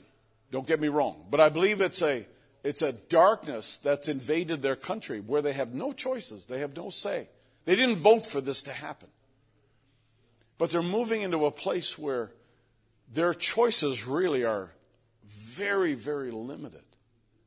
The fact that we're here, the fact that we have the things that are happening in our world today, it should really speak to us strongly. It should really grab us by the lapels and cause you to wake up and realize you know, we are here not just to go to church on Sunday and Wednesday and then kind of live like the world the rest of the week here. That's not why we're here. We're not here just to see how big we can make our churches and our kingdoms. That's not it. We're not here to, uh, for any other reason except to fulfill God's will for our time. You're the ones that are on center stage now. You're the ones that God has ordained uh, to be here. And Brother Branham said we should be living above the short here and all of this age and all the temptations of this age. I believe we should be living above TikTok. I believe we should be living above, uh, you know, just uh, accumulating a bunch of money. We, we, he says we're back into something now that God's revealing the hidden mysteries that are put on. We're, we're back into the mind of God now. We're back in the unveiling of God. We're back into the presence of God again. Do you believe that? We're, we're not, we're not just here, uh, you know, to fill a pew here. We're back into the things that God ordained for this last day. Brother Branham says we've entered right into that now. There, here's where we are. And he's giving us a, a reference here. We're right in the time of the mysteries that were hidden in all the other ages and God's opened them up for you. It would be good for you to get into the Word. It would be good for you to show up at church. It would be good for you to make sure my tithes are paid right right exactly the way that would be pleasing to God. I'm not trying to make more money. I'm just saying that you want to keep the channels open that allow the blessing of God to come to you as well as the revelations of God coming to you. And you should be saying every day in the morning, hey, Lord, me, help me play my part today. Help me do my part. Help, whatever it is that you have for me today, let me fulfill it and let me fulfill it with joy and determination and a passion for the things of God and, and, and a diminishing passion for the things of the world. Yeah, you got to finish school, and yeah, you got to provide for your family, and yes, you got to, uh, you know, make enough to make ends meet, and all the rest of that. That's just a part of our life in this earth, and that came because of the curse when God told Adam to go out and scratch the earth and make a living for Eve here and the new kids that are coming. And all of that is a part of our daily life. But let me tell you, that's not why you were put here. You were put here to serve God. On top of that, you were put here to a higher purpose and a higher calling is to serve God with all your heart. And despite all the hurts and despite all the betrayals and despite all the criticisms that we get, hey, you know what? I'm not here. I, have not been put here by you. I've been put here by God. I'm not put here by the government. I'm not here put here by mom and dad. I'm put here by God. And God's got a purpose for me. And Lord, reveal that to me and show that to me. Brother George Smith was over here on Friday night talking about, talking to young people about the, uh, the, the, his experience at the baptism of the Holy Spirit. How many of you were there on Friday night? Let us show, let's see your hand. Don't be ashamed. Uh, I, you know what? I thought when somebody told me there was only about 30 young people that were there, half of them I think were from our place over here. I, uh, no, there was more than that. Yeah. And, and there's a bunch from our church here. Just put up your hands. I thought, my goodness, there should have been three or four hundred people there. I, I, thought, what a great opportunity to sit and hear, uh, you know, experiences like that. Brother George told a portion of that when he was here in our church a while back. I, you know, those things are, to me, that's edifying. Now, I know we had bad weather, and I know we had this, and I know we had that. But I'll tell you what, things that are edifying, things that are, uh, things that are scriptural, things that are positive, things that are true, those are the things that we should be leaning against. Those are the things that we should be leaning into. I, I was listening this morning on the radio and they were talking about this person who's in the government who the president had empowered to give everybody in an earth, uh, hurricane zone what they needed.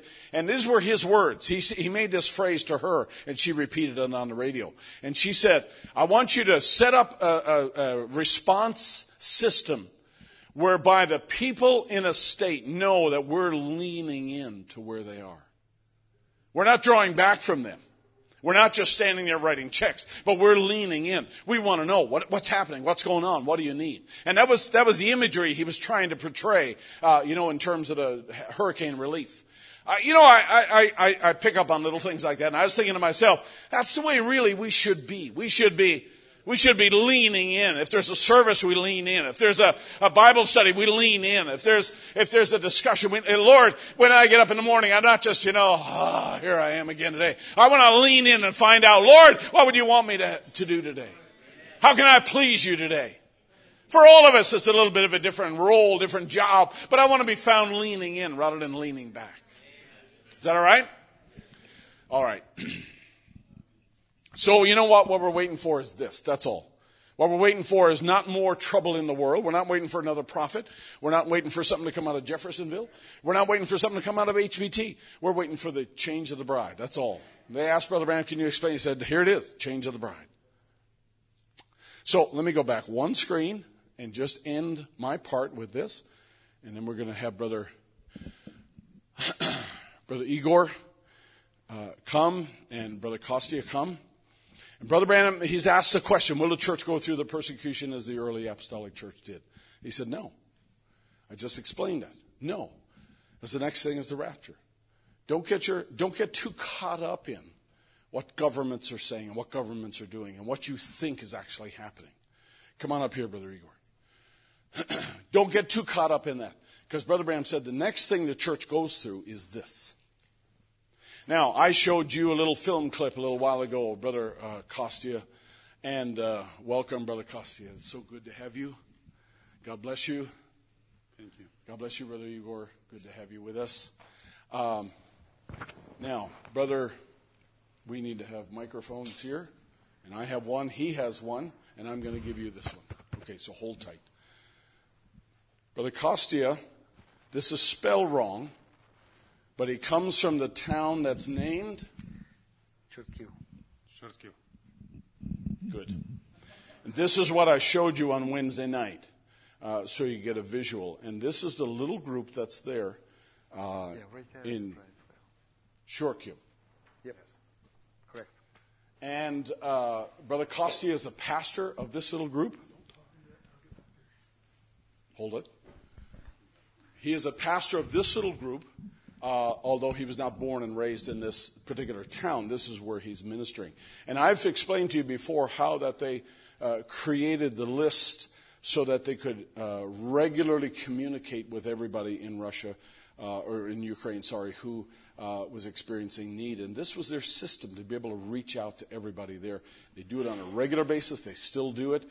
By their estimate, they are saying there's about 400 people who are still in Ukraine in that portion of the world, uh, and monies are still flowing. Even though Brother Costia is here in the country, even though he is here in the country, uh, that money is still flowing because it's all done electronically and transferred uh, from uh, account to account and gets into the hands of people over in that part of the world.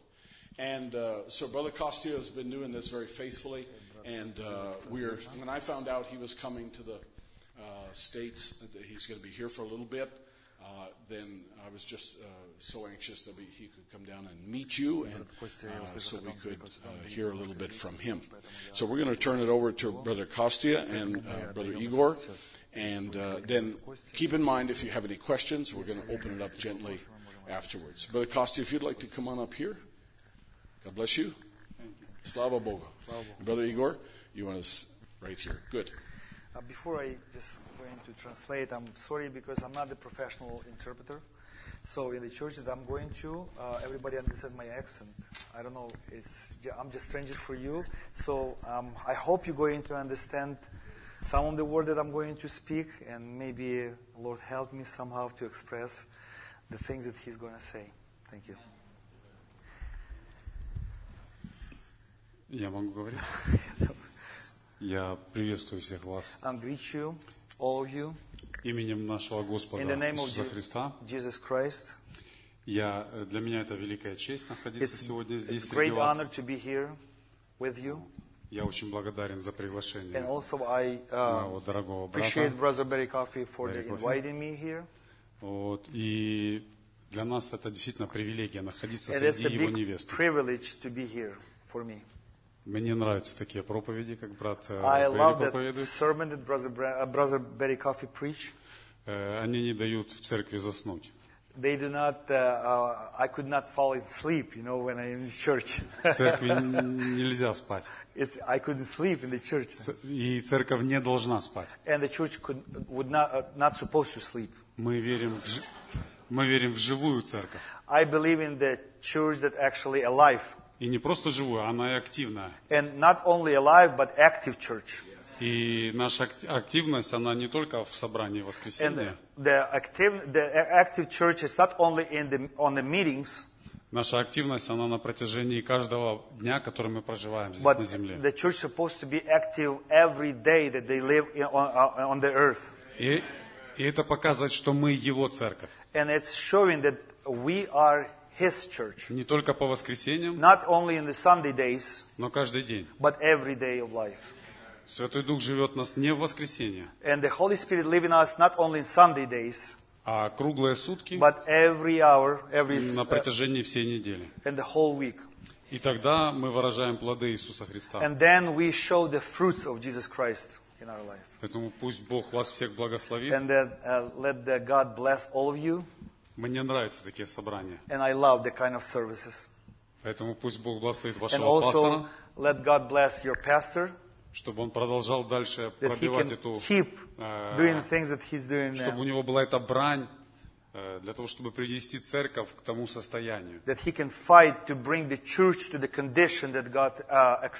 Be. Потому что восхищение – это состояние. Because the rapture is the condition.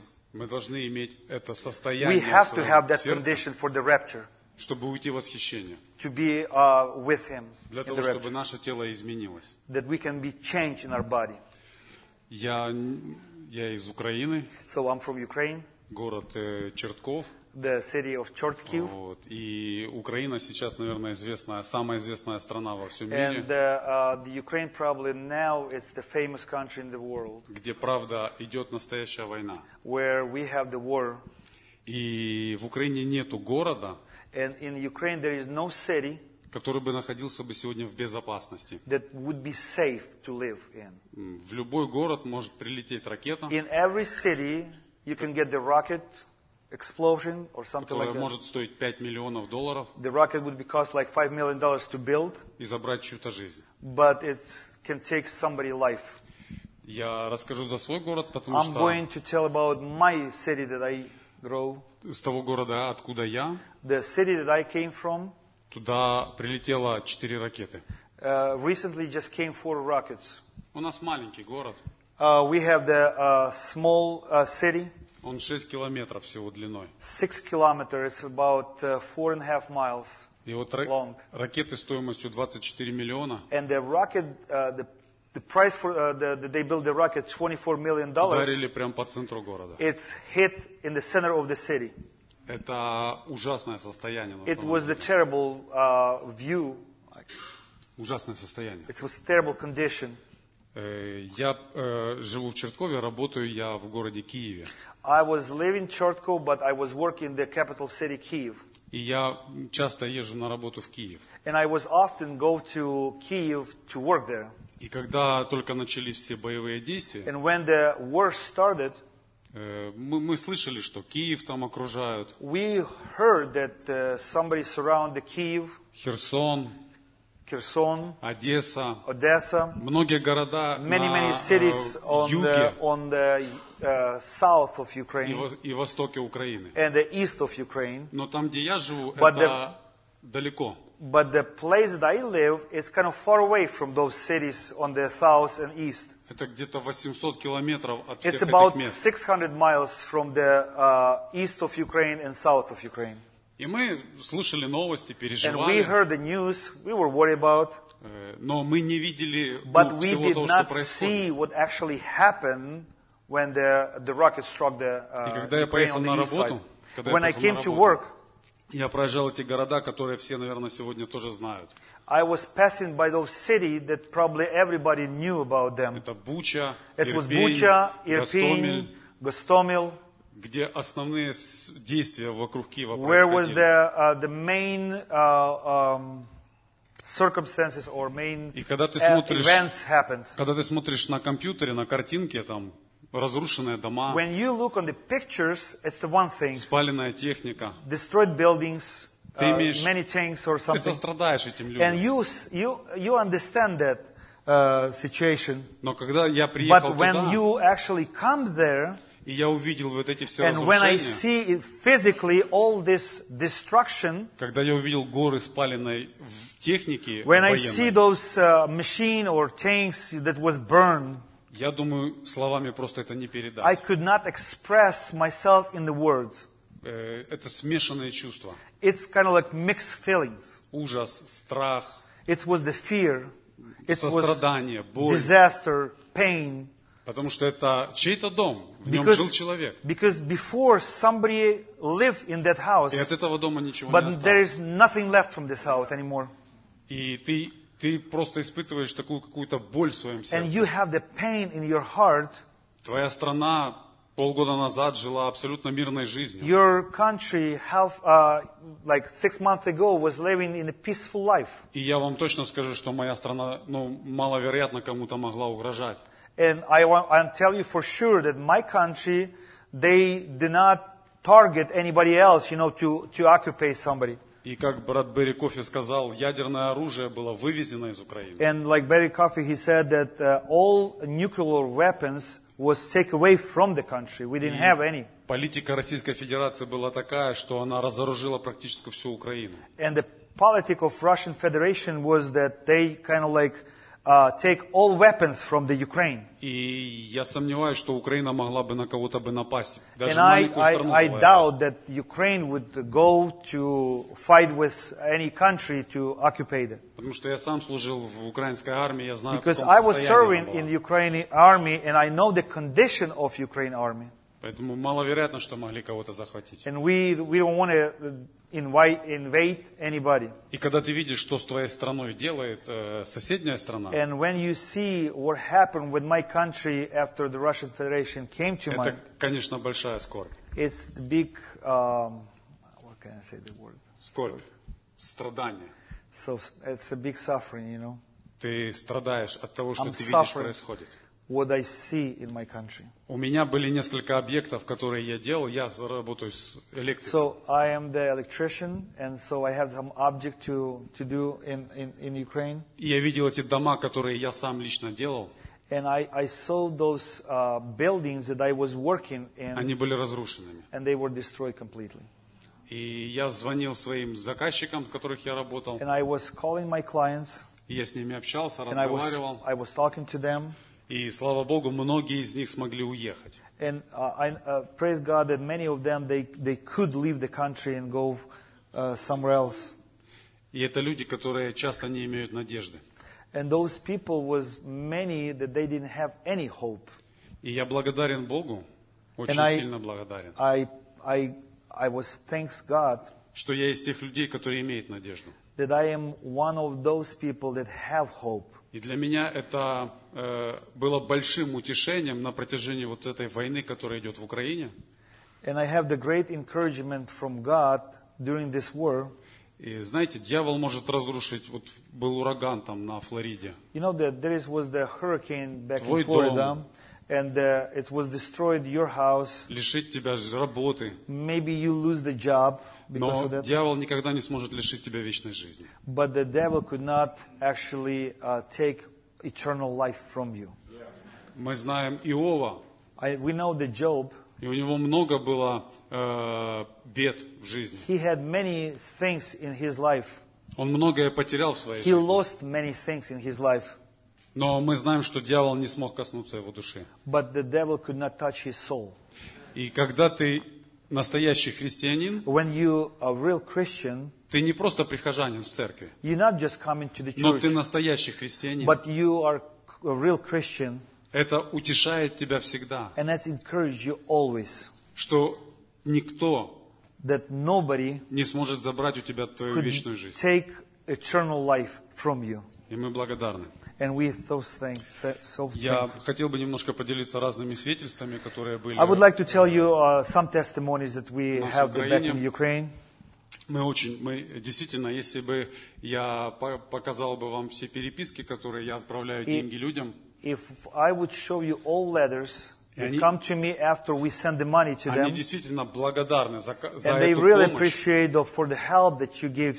Это не просто помощь, ну, помогли просто человеку улучшить материальное положение. It's not the help that you actually make somebody richer. Иногда эта помощь была вопросом жизни и смерти. Sometimes the help that you sent it was between the life and death. Очень, очень, очень много людей, которым мы помогали, они выезжали из этих боевых зон. Many, many people that we were helping, they were uh, come out from those places that actually was under the, um, mm, how can I say, like actually the active situation, whatever the bombing coming there. Часто эти люди выезжали ну, под пулями, под э, And so many обстрелами. people, when they come out from those places, it's not just, just peaceful, it was the- just bullet flying over, you know, the bomb and rockets.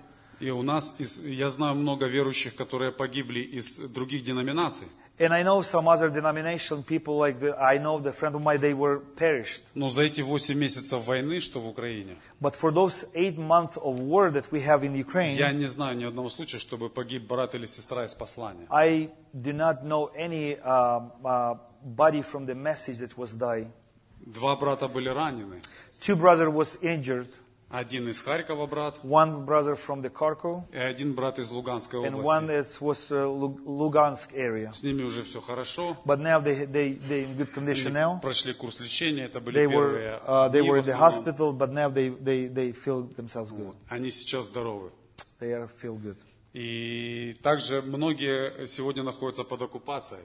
And so many people still live under the, uh, can I say like occupation, like when they, wherever the, the, the Russian Federation ca- came and occupied their land, so they live still there. И очень сложно иногда им э, переправлять вот эти деньги, потому что And там Россия, sometimes it's so hard to transfer the money to them и там своя система. И они, because they have their own system of the money back there. и они ну, не живут комфортно, иногда даже есть нечего. And sometimes they, they, they not live comfortably. Sometimes they do not have food to eat. Есть в Херсонской области несколько семей, So there is uh, some families in the Kherson or которым мы, region. мы отправляем тоже финансовую помощь, We send the money to them.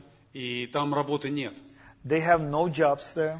Там э, нет куда брать, э, ну, гуманитарной помощи тоже нет. So humanitarian, humanitarian help, there is no. Украина не имеет туда доступа, чтобы none помогать there. гуманитарно. And Ukraine could not reach those people to help them there. Потому что многие, кто переехали на западную часть Украины, Because many people who run from those places to the west of Ukraine, они могли оформиться как беженец. they, uh, uh, they were uh, refugees. И And the, государство, and the насколько government, может, as much as they can, помогает. they help them.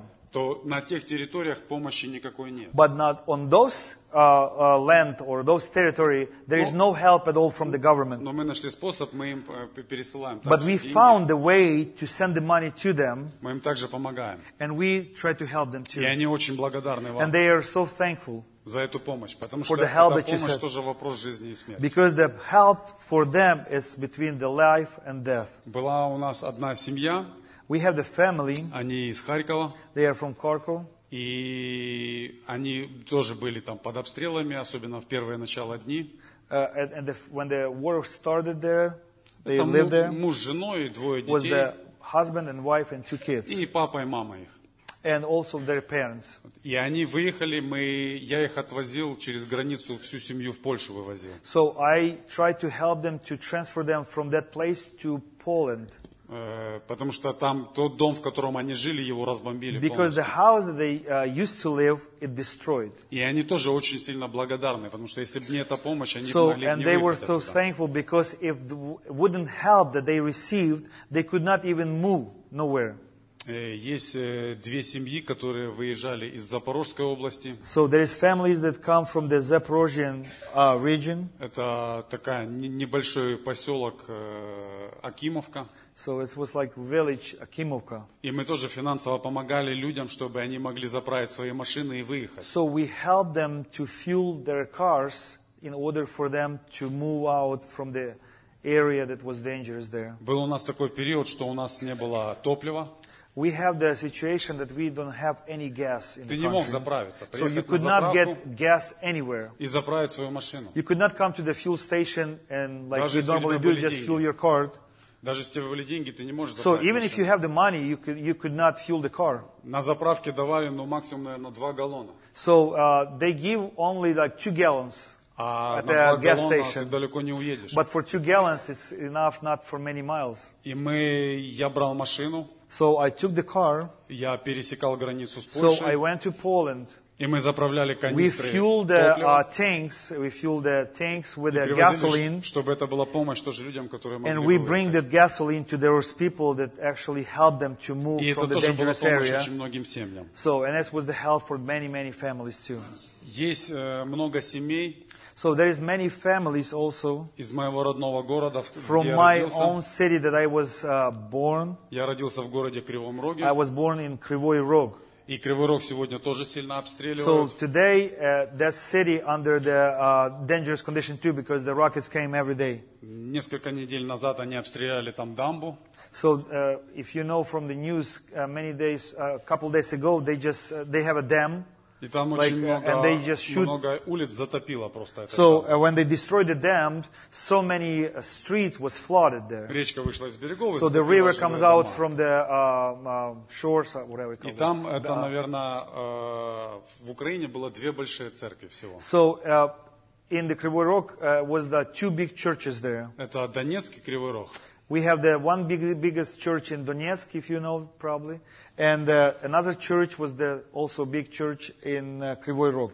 Это мой родной город, это та церковь, в которую я когда-то ходил. So it's my uh, own city and the church that I was visited when I was young. Ну и в силу обстоятельств, которые происходят в послании, And uh, uh, the, the situation that we have in the там message. поделились церкви. So the whole church was split, И and, там девять церквей на and один now we have город. the nine churches. Все в послании. So all in the message. И когда мне, нам позвонил брат, когда мы только начинали помощь финансовую, And when we just started that uh, financial aid, я был, э, там была фотография, нас три человека были. Можно ее вывести? there is, was the picture that was the three people on the pictures. Это If you can, фотография, if you can show that on the screen that you have it. Сейчас я покажу. Мы когда позвонили, мы ехали с одним из братом And when we were going uh, uh, with one of brother in the car, Вот этот круглолицый большой такой. this is the big brother that Это, right это, there. это брат Олег, он из Киева. Uh, This is bros- brother Oleg from Kiev. И нам позвонил брат Владимир Рябов. And the brother Vladimir Ryabov Брат from Владимир Donetsk Рябов called это us. пастырь церкви He is Донецкой. the pastor of the church in Donetsk. И он попросил, чтобы мы смогли заняться этой финансовой помощью, рассылать этим And людям. he asked us to help to distribute the, the money to the people. Кого мы сможем найти, кого мы сможем узнать. Whoever we can find, whoever we know, we can help them. И я сказал, я могу заняться, мы, мы можем заняться этой помощью. And I said, I can do that.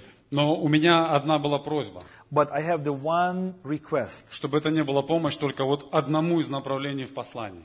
I would- I don't want to help just uh, one church in the message. I would like to Я help думаю, all это of ни для them. кого не секрет, что есть не- несколько направлений в So we послании. have the different direction in the messages, you know, and that's what the church splits. И я говорил, что если, мы And будем- I said, if I would like to help, I would like to help all of them. если я буду помогать, если эти деньги будут идти, If I would like, if I would do that, I would help all of them. то я хотел бы, чтобы ни- ни- никто не был обижен таким вот So I would вопросом, like to help all of them. Что кому-то помогают, That somebody get help потому что он из этого учения, because he kind of like believe in this kind of а этому teaching. не помогают, потому And что some он other church would not get help because they have different direction. Тогда я сказал, я, я не буду в So этом if that's going to be way, I'm not going to do that. Мне сказали, да, это So отлично, and всё then they said, okay, it's it's fine. We're going to do that. Мы постарались собрать максимальный список всех So we верующих, make the в list послании. all the people uh, that were in the message. Иногда было сложно доставать списки, это правда. So it was hard to get the list. Иногда люди боялись, пугались. So many people, they were scared. They were in fear, you know. They don't want to give the name, where they at. Почему из другой церкви хотят помочь Or, этой or церкви? they have the different question, why from other churches they would not would like to help us. И мы, я, я, чтобы вы поняли, вот мы втроем стоим, это So those three а, people- этот брат, который стоит посередине, The brother from the uh, center of the picture, это брат Руслан, his name Ruslan. он тоже из Киевской церкви. So he from Kiev church. И если бы не он, наверное, я не знаю, мы не So- имели бы порядка бы в финансах вообще. So we would not have the order in this. Uh, um, Это тот брат, который Ha- следит, in the сколько пришло денег, кому отправить, so the, сколько bro- the отправили. brother he make the chart that we have the now. Uh, like when you have the list, the money that came from the churches over here in the United States or other places. So they mark money came. So the names and the money that actually was delivered to some people in Ukraine. И я бы, наверное, бы не смог бы всем этим заниматься, если бы не он, точно. So, and that's the main brother, because if not him, I would not do that Поэтому probably. я очень благодарен, что Бог So- послал его тогда к нам. And I so thanks God that God sent him to Это us. был период, это моя квартира So it's my, my uh, Черткове. apartment that I live в Черткове. in, in И Chertkov. был период, у нас 13 э, человек дома жили. So was the period that we have 13 people У нас and it's всего три комнаты. so there is two bedroom apartment. И мы принимали всех. So we accept all people that come Нам in люди from there. приезжали, побыли пару дней, So поехали the дальше. people come into our house, they live like for a couple of days and then they go uh, some other places. И мы искали часто место, где им переночевать, потому So что все не могли sometimes with so вместиться. many people that we have to look for the, some places to for the night for them to, to, И, to и я делал там один такой центр большой, э, пятидесятнический центр So для, I для found some реабилитации place детей. uh, that it's, it's, it, let let me translate this way. It's kind of like YMCA. So he found uh, that place that he talked to the people. He used to work in that place, and uh, И у нас были хорошие отношения с этим we have the good, э, a good директором relation этой with the, миссии. uh, the principal of that place. И мы очень многих туда тоже заселяли So we send the people there, and they could sleep there over the night. Потому что все помещения, которые были свободны, использовались для беженцев. So because the many buildings that we have free, it was used for the people who actually was refugee from the east of Ukraine. И вот когда мы начали помогать, я к Кривому Рогу возвращаюсь, So when I was coming back from the Krivoy Rog, там много такой, ну, разных направлений в послании. so like I said, we have the many direction in the message. Девять собраний. Nine, nine different churches. Есть одна семья, муж и жена. So some churches look like, like one family, just husband and wife. Это в их доме было когда-то одно большое собрание. So they have the, they used to have the big church in their house. И они даже муж и жена ходят в разные собрания. So, but now it seems like the husband and wife, they go into different churches now. И да, так бывает. Это, So это, это, скажем, это что-то такое наше, что ну, мы чего должны стыдиться на самом деле. So it's a shame for us, brothers and sisters. I want to say that not supposed to be this way.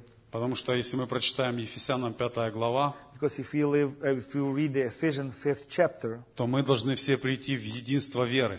we have to come to the unity of faith. У нас не должно быть разной веры. We're not supposed to have different faith. И нету двух-трех посланий. Yet there is no two, three messages. Есть одно There послание, is the one message that God один sent, пророк, and one prophet that God один sent, Господь, and one Lord, одно крещение. and one the baptism. И поэтому мы все к этому идем. And we come into that. И мы молимся. So that's why we И pray. мы for стали it. помогать м, этим всем собраниям And we тоже так же start самое. helping all those uh, um, churches. У нас э, большая территория на самом деле, где мы помогаем. Очень большая. So we have the big territory that we actually try to help people Очень with. много областей, которые мы о- Many, охватываем при many помощи. regions that we try to send the help to them. И также и Кривой Рог – это одна из дальних точек, где мы So the Rog, помогаем. that's the farthest point that we try to help. И там э, был брат, And there was the brother, семья целая, вся семья. the whole family. Он пчелами занимается. He actually beekeeper. И он лез на дерево, So he was climb on the tree. там какая-то семья из пчел вли- залезла на дереве и He там tried начала to жить. he tried to uh, catch the swarm that was Она on the должна tree. жить у себя в домике, таком So улье. it's- uh, he tried to transfer that swarm to the uh, beehive. И Он полез ее забирать, So he climbed on the tree to И он get that сорвался uh, с swarm, ветки. and he was fall. А он пожилой, ему And 64 he was или like 65 лет, 64 years old. и он повредил бедро, And he damaged он его the, сломал. what you call it? The, the, the hip. Yeah, I'm sorry. Он его сломал. And he broke the hip. И мы также ему помогали. So we helped him also, you И know. сейчас, слава Богу, он уже ходит, э, прошло уже 4 или 5 So месяцев, after four or five months, и он, он уже ходит сам, уже на- начал ходить сам. So he he able to walk by himself now. Э, Была у нас одна семья And из also- э, э, такой село Фурмановка есть, And there is the uh, the the the village by name Furmanka, где муж э, был болен раком, у него с ухом тут такие проблемы, наросты такие when начали the расти. husband was sick with the cancer also. И мы тоже им помогаем, So we help them also, тоже финансово помогаем такой семье. and we try to help them with the fi- uh, with the money. Есть у нас э, две семьи, которая переехала, одна из Кривого Рога, So there is couple families from the Krivoy Rog, одна переехала из Николаева, and some of them from Nikolaev. They come to the Chortkiv, the place that you saw in the и picture. они живут там, у нас брат есть, который живет сейчас в Коламбусе, And the brother from Columbus, another Он- brother, he gave him the house that he used to have there он предоставил свой дом yeah, бесплатно, for free. и мы поселили туда эти две семьи, они And so там сейчас we, живут. we try to feed those two families there that they can have И мы также им помогаем финансово. And also we help them Мы оплачиваем там их коммунальные услуги, потому что работы нету. So there is no jobs for you understand in Ukraine right now. So and we try to help. У меня до войны, у меня до войны, So before the war start, у меня было много заказов, расписанное на год вперед. so I have the, so many orders as electrician for many many months uh, ahead. Но когда началась война, But when the war start, у меня все эти заказы полностью прекратились. so they cancel all the orders. И So I have no. это только я. And that's only only me. А таких братьев и сестер по Украине очень-очень so много. many many other brothers like me in Ukraine. В Кривом Роге очень много братьев и сестер, которые не могут найти себе работу. In Krivoy Rog, there is so many brothers and sisters they could not find any job. Есть э, братья и сестры в Киеве, которые не могут найти себе работу. Same thing in the Kiev. Есть братья из Ровно, из Винницы, Some brothers from the э, different area, из, like Ровно, э, Винницы. там, Кировограда, со многих, со многих областей, So many so many regions у которых нет сегодня работы. they don't have any job. И поэтому для них эта помощь, она ну, по-настоящему неоценима. really. Потому что в Украине все деньги, которые идут, поступают из этих фондов, Because in Ukraine the money Международных фондов. uh, the, the the humanitarian help that come from the government они в основном уходят на войну. they are all going to the war To И to supply the war. часто людям негде заработать сегодня деньги. And so many times the people they could not find any job to make some money to in order to live. Мы когда начинали вот эту финансовую помощь, ну, когда When мы we start this uh, uh, financial рассылать, help, рассылать людям деньги, sending money to the ну, мы people, думали несколько месяцев максимум we все thought закончится. it's going to be maybe a couple months and everything would become to the И end. у людей, они были какие-то, может, минимальные запасы еще денег, And продуктов, people чего-то they было. have some minimum uh, storage, like some people store the, some food, some people have a little bit money in the, in the bank. Но сегодня у людей But запасы эти For заканч- today, закончились. those storages that they have, like so, though they, the food that they store, it's come to the end. They don't have anymore. И практически каждому, кому мы отправляем сегодня деньги, And practically everyone who received the money today, они просят э, поблагодарить вашу церковь в they первую ask очередь. him to uh, thanks to you, всех братьев, которые в этом, или сестер, или церковь, в этом учении, э, участие. And all the brothers and sisters that actually uh, took part in this financial ministry. Потому что каждый пишет, что эта помощь, она вовремя. Because everybody say that this is help right in time. Это как э, брат э, говорил про э, четырех, трех мужей, Седраха, Мисаха и Авдинага. It's like brother was speaking about the, the three uh, young men. Которые вошли туда, в этот огонь, when they come to the, f- uh, the, uh, the fire for, furnace, то Христос появляется всегда вовремя. and the Christ come alma- always in time. Иногда кажется, что его нету, Sometimes we think there is no Christ, но ты должен двигаться. but you have to walk. Ты верой You have to должен make идти a дальше. step. You have to make the step by faith. И в тот момент, когда будет самая большая And необходимость, when you have that need in that moment, Он всегда будет He рядом. always appear. И я вас заверяю, что братья в Украине, они это чувствуют каждый And раз. all the brothers in Ukraine, they feeling that way. Каждый раз это все приходит всегда вовремя. Always in time. И поэтому я верю, я And верю, I believe что это все рука Божья. that all, all this is the hand of God. Через свой организм He used the body of Christ заботиться о своем теле. and uh, take care about his uh, Поэтому мы body. очень So, В Украине братья и сестры очень благодарны. so in Ukraine, brothers and sisters, so appreciate you. Я думаю, что даже безмерно. And without, uh, Поэтому пусть вас Бог благословит. let God bless you.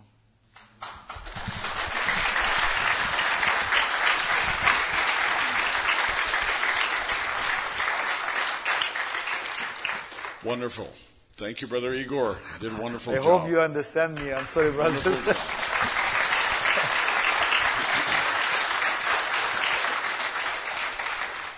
So uh, now would be a time for, if you have any questions, uh, be glad. Brother Chris. What's the average cost to support a family? So let me сколько- repeat the question. You I go heard- ahead I and heard. tell him. What would be the average cost to support a family today in Ukraine? So if we we're going to do, say, for a month. Окей, сколько стоит э, для того, чтобы снабдить семью, сколько достаточно денег на один ма- месяц, чтобы снабжать сем- семью? roughly. Э, Приблизительно мы так посчитали, когда мы начинали рассылать, So when we start sending the money to the э, это, families, бы- это было приблизительно где-то 30 долларов на семью. Поначалу. Поначалу. was the $30 for the family in the beginning. Но из-за того, что курс подрос и цены подросли dollars? $30. Three $30 zeros. на Three zero. человека. $30 На for family. на человека. No, oh, for, На for one person in the family. На человека. Ну вот. Но так как курс подрос, то But now сейчас the, где-то uh, the, you have to understand the dollar and the Yeah. hryvnia, it's the gri- Где-то it сор- increased, 40, so, 45 so долларов. now it's 40, 45 dollars и per, мы, мы, per member, мы for family member, подняли. Это на одного человека. for one person. in the Это для family. того, чтобы нормально поесть. So That's- wait now, 45 US per person per month. Yep. Wow. So if you had a family, obviously we just multiply that. And So if you have that's, the, uh, если ты имеешь семью, значит ты должен умножить на, на число э, э, в семье. that's basic food, water, basic supplies. Uh, let me Borscht. just, uh, I want to give testimony, you know, because I live in the United States for 25 years. And uh, when we visit Ukraine, you know, the first thing my wife, she said, she looked, she said, there is no discounts in Ukraine. There is no sales, you know. That's the first things that you come. But the prices for the food, the same that the United States. You can imagine. The same thing that we actually pay for the bread, for the milk, it's the same price there. But the reason, like, for example, that people make per month like $200. And always people ask me, how they survive?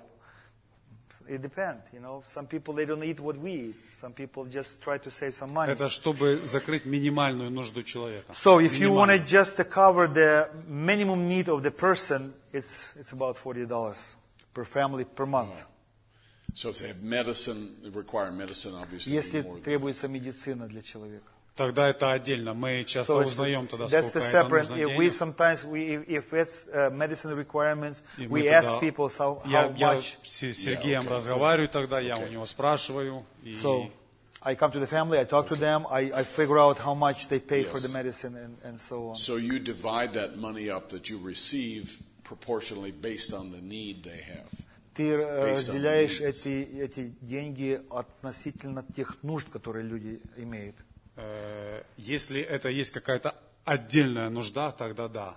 А так, чтобы они могли купить, пойти продукты себе, поесть, ну вот элементарно, So, if то they мы have- это каждый месяц просто отправляем этой семье. So if there is the difference, like uh, for example, if you take the family and there is separate need, the need for the person in the family, then we do the separate. Okay. But basically, what we we just count the members of the family and we send to them the quantity or, or, or whatever they need, like 40 bucks per, uh, per person for that family per month. Okay. So when the bombs come, do you get warning? А когда при- прилетают Air raid бомбы, signals. при- вы получаете сообщение об этом, предупреждение? Э, заранее, за полчаса обычно, как правило, 30 звучит minutes сирена. prior to the, uh, the its siren comes up, comes Thir- on. 30 minutes. 30 minutes, yeah. So you just have to drop everything, go for Yeah. cover. У нас, когда в Чертков прилетели четыре бомбы, When we have the four bombs come to the queue, звучит сирена, was the siren going и on, они прилетели прямо рядом возле воинской части. and they come бомбы вот by the, uh, uh, it's the military base. Вот. И в, это- в части, это, ну, у нас в городе мэр очень строгий в этом вопросе. So we have the strict mayor in our Он city. требует, чтобы все уходили в бомбоубежище. He requires that everybody, when they heard the siren, they have to come to the basement or some в том places. числе и to- военные. and also uh, for the military persons, same requirements. Поэтому у нас, когда четыре ракеты упало, When we никто have не those four умер. bombs, Никто не умер. we have no uh, 30 было people человек раненых. that was the, uh, uh, uh, have any injuries. Uh, oh no, we have some injuries. Nobody died, Yeah. but we Yeah. have some injuries. Yeah. Yeah. Но никто не погиб. За счет того, что все прячутся. Nobody perished because everybody strictly followed the instruction what the mayor said. Okay. Do the kids go to school? А как насчет детей? Они где ходят в школу? Э, Дети в школу у нас пошли в школу, но они обязаны при сирене тоже спускаться в подвал. So uh, they went Бомбоубежище. in our city, which is on the west of Ukraine. So the, pe- the kids they went to school, but they s- also under that instruction, if they hear the siren, they have to go in the school. They have special place, so they go. They have to go there. Okay.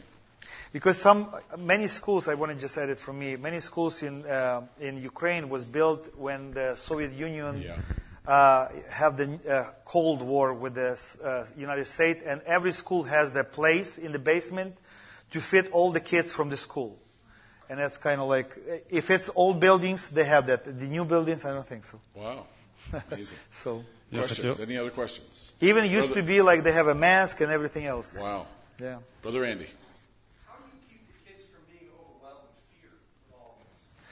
Как, ты, как вы э, держите детей, чтобы они не боялись этого, чтобы они не, не, были, не устрашались этого? Они привыкают. So they kind of used to. Э, Ты боишься первых две You недели. kind of fear like couple first couple weeks. Это, чтобы вы понимали, сирена может быть даже среди ночи. So you have to understand the siren going anytime. It Мы could так be like жили. even at night time. У нас под окнами прямо этот стоял этот э, So сигнал, uh, который the постоянно siren выл. when, where, where I was live, uh, the siren was right by my house. И мы ночью будили детей. So when we wake up the uh, kids in the У night, тебя должен быть собран рюкзак с you have необходимыми the, some little вещами. bag with the old clothes, И ты либо спускаешься в бомбоубежище, or you have to go even to the basement. Or, либо, говорят, работает Bomb правило, shelter, whatever you call правило it. двух стен. so or you have to be. Uh, they have, they have the rule two walls. You know, like the thick walls. И- You have to be there. Мы садились, у нас коридор такой был, So we have this uh, some hole. и мы сидели в So коридоре. we sit right by those two walls, thick wall, you А know. потом ты привыкаешь, And then after a while, you kind of like used to. и тебе ночью даже не хочется вставать. And sometimes at night when you hear the siren, you don't want to wake up even. Но на самом деле надо все, все время But выходить. uh, if you uh, worry about your life, you have to do that Это безопасность. because that's the safety. And let me let me add to that, brother Andy, because that's a really good question. In our culture, if we were under bomb attack, uh, it would be a devastating thing for us because if you could if you could draw a line, we live in a pretty peaceful atmosphere, right? I mean, we don't deal with this much. None of in our lifetime, none of us have experienced war, right? So relatively, our level of comfort's pretty good. If you started dropping bombs here, it would be an extremely fearful and traumatic thing. But on the spectrum, people in Ukraine live over here anyway. Life is tough, and they have lots of dangers, and they're always intimidated by the Russians and so on. So they don't live in comfort like we would live. Uh, он They, сравнивает просто they американский live народ, который живет in, здесь. in hard Они times живут anyway. в Does that мирное make время, sense? у них никогда не было So такого. the А fear там, factor is not quite as big as it would be for Так, и us поэтому- here. I can tell you that for sure. But they have a lot of hardships that they deal with constantly in their country. Um, and in, especially in communist Russia in the old days. I mean, it was rough. It was rough. Yeah, Okay. там было Uh, сложно. good question. Keith? Are they still requiring the men to go into the army and fight? And how young are they getting the young boys? They just passed a law, so I'll let you go ahead. Требуется ли э, и дальше, чтобы э, молодые люди шли в армию, и как, как, с, как, как- с какого возраста ты должен пополнять армию? Э, насчет армии, э, ну, люди всегда, это, это армия. И тем более, когда это воюющая страна. So uh, this is the army when you have the war. И когда это воюющая страна, однозначно будут людей призывать. So they, they call the people to the army. И в Украине сейчас есть закон, который не выпускает военнообязанных из So there страны. is the law in Ukraine right now that if you they do not allow to cross the border from Ukraine to different country Но- when you are man. Но они берут в первую очередь добровольцев. Это тот, кто сам хочет But служить. they call to the uh, army those people who willingly want to go and, and, and fight first. That's the first. в первый день войны, в первые дни войны, недели, The first days of the war, when they У нас в started, военкомат стояли э, we километровые have the очереди miles of the people staying. They would like to go из and людей, fight которые for it. хотели сами туда идти. They willingly go. They И would поэтому like to go and fight for У Ukraine. них первые дни не было нужды даже, чтобы кого-то So, but they do вызывать. not take all of them because they have no needs in so many people for. Но они хотят, чтобы все мужчины But they would военнообязанные like to keep all the men's пришли, встали, зарегистрировались на to учет. register in the whatever the places I don't know how you Тем call it. более, in the если United есть States. какая-то специальность, So uh, especially for those people, they have the особенная skills специальность для войны, for the military вот этих actions. они забирают. So that, that those people, they are probably in the first line that they would like to call and uh, Отвечу bring to With the army. military experience. Mil- former military experience, yeah. yeah. Отвечу сразу на вопрос, почему я здесь, а не там, как меня выпустили.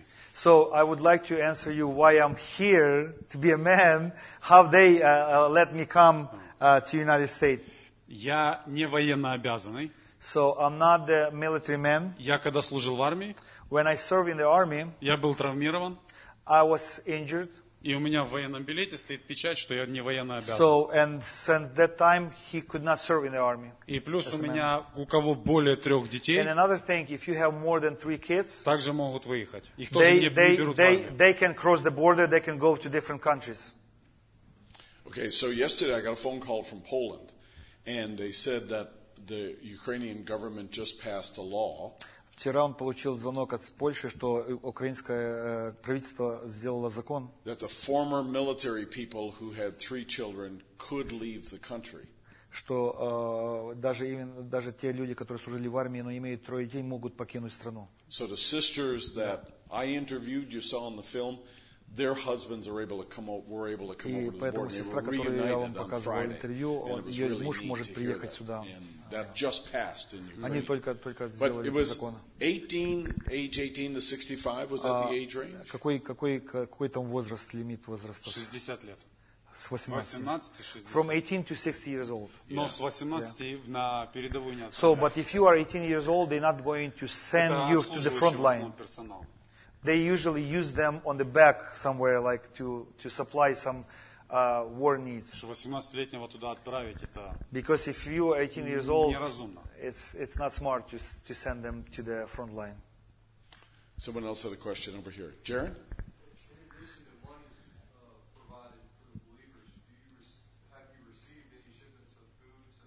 Uh, Кроме денег, кроме, кроме денег, которые получают люди, высылаются какие-то еще продукты или одежда им. Да, на самом деле много участвуют в помощи и в- с Польши э, участвуют братья очень многие. So there is so many people also participate in this uh, uh, uh, humanitarian help. People, some churches from Poland. Они ну, берут машины, загружают So э, they take the вещами, trucks and fill the old trucks with the бытовой clothes химией and also whatever the needs for the cleaning stuff like that. и uh, ездят там, где они знают, куда нужно So and they поехать. go through Ukraine and they know the Завозят. places. They bring those clothes to. Такое есть тоже. Is it clothes? Is it pronounced Clothes, yeah. clothes? Yeah, Yeah. I'm sorry. toothbrushes. Yeah, shoes. everything, whatever needs like for that. Yeah. So we were sending a lot of money to Poland So to make that happen. to он fill говорит, those что trucks. мы And then посылаем we много sent денег it в over. Польшу, чтобы они там покупали и присылали. Under the radar, sort of. Очень много, да.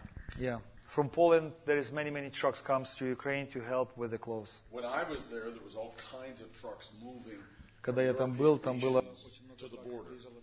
проходило There were через believers in Europe who границу. were helping to get stuff on the trucks into uh, Poland, and that's where it was coming from. Но гуманитарная помощь, я объясню, она очень много приходит. The humanitarian helps, it's come a lot Но гуманитарная помощь людям те, которые непосредственно живут на линии боевых действий. But the humanitarian help uh, that government sent, it's come to the, those people who actually live right at the, the, the front line is, you know, whatever the, the Это action. государственная программа Yeah, работает. Вот. А частная, частная, тогда уже развозят потом кому ну, But the, uh, the people who privately do that, they actually take those uh, help to the people that live farther from the front line, you know, so they could be like uh, on the west Ukraine or central, like Вот, Kiev. вот yeah. это- вот эта семья, что живет у нас э, в Черткове, So из the Ник- из family, Николаева, family that live in Chertkiv, they are from Nikolaev, which is Yeah. was- они э, регистрацию имели в другом районе.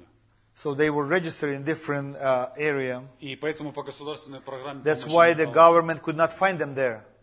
So, И поэтому иногда, ну, у нас много таких людей, кто выехал оттуда. so, so many people left the area that they used to live, that were, they were registered there, so they moved to different places. So that's why the government help could not reach them, because they looking for them there, but there, there is no more. Или Кривой Рог, например, Or тоже, maybe который Кривой Рог. постоянно, каждый день, наверное, ракеты сегодня летят So туда. there is everyday rockets come to, Но так как не идут там боевые прямые действия, but they don't have a front line. Only the rocket тоже, and не, bomb по- comes. тоже не подходит под So гуманитарную. they not actually uh, eligible for the humanitarian government help. Okay. But uh, let me add this one piece, Jaron. If your family's hungry, you can't eat a pair of shoes. Right? Если So, твоя семья голодна, ты не money можешь really съесть helps. э, Cash helps сапожки. because you can usually Или find a туфли loaf of там. bread somewhere. And Ты so должен где-то п- lots брать of фон- people ask me, you know, should we send you shoes in your church here? А, спрашивают And много I людей, said, можно ли no, послать that's, ботинки. it's going to be more helpful for us from here to send cash because А, if we send Будет shoes намного from here, it's not проще, going to be потому as что если мы вышлем туфли туда, So мы не we- знаем как. that Если мы both высылаем happen. деньги, тогда Both они, things. упот- э, те нужды, которые Да, там имеются, да, они... да. да. Let me ask you, uh, just before we go back, what do you think's going to happen? Like, what's going to happen in the future? Where, Что случится в будущем, как ты думаешь? where do you think this is going to go? That's Это- a, and that's a hard question. That's a hard question. But what, what do you think, as a Ukrainian, Это what do трудный you think's вопрос. going to Что ты happen? думаешь, что это случится в будущем? Это правда очень трудный на самом деле It is вопрос. true, it's a very hard question. И мы с братом э, Берри там говорили And we were talking with Brother Пасторской. Barry in the pastor room по поводу ядерных ракет. Сегодня это звучит about тоже the nuclear повсюду. weapon and so on. Э, Я могу зачитать одну цитату пророка? Can I read the one uh, um, quote from Brother Branham? Sure. I don't know if I can translate. he can You're read doing it. good. У тебя все получится. Yeah. Для чего... Я зачитаю, потом переведешь, Uh, хорошо? what's the what's the sermon? Maybe Для чего there. день-деньской слушать по радио тревожные новости вместо той грохочущей чепухи, чтобы услышать, когда упадут бомбы? И не получается услышать тот незаметный, тихий, спокойный What's the голос, вкладывающий в жизнь нечто насыщенное и глубокое, творящее из вас тех, кем вы должны быть. А какая это проповедь? Я не помню. So there is the sermon that Brother Branham said. He said that uh, why do you listen every day those sounds that coming from the media about the uh, uh, about the bombs and everything else? Why you don't listen the voice that the eternal voice that come from the Lord to know what's going to happen in your life? So so many people they kind of like. Uh, actually focus on the media, what's going to happen with the bomb, what's going to happen with this, but instead to listen the voice that coming from the Lord, that telling you what He wants you from you, where you have to be today. И поэтому э, я- I don't know the, what sermon. I'm sorry. It just he doesn't have any. Uh, мы никто не знаем, чем все закончится. На самом nobody knows what's going to happen. деле. Nobody Мы knows. имеем надежду We have the hope э, по поводу своего народа, about our nation, Что это насилие прекратится. so that this is actually stopped someday. Но мы видим, что Россия призвала еще один But миллион we see that uh, uh, Russian they mobilize um, one million more people э, для того, чтобы продолжать этот that конфликт. they can continue that conflict. Поэтому ну, сложно предугадать. So it's so, so it's kind of hard to guess what's going to happen. Свое мнение могу вам сказать. I can I can uh, I have the my own opinion about И я думаю, что выпущен этот дух войны, этот демон войны, so that the spirit of war released.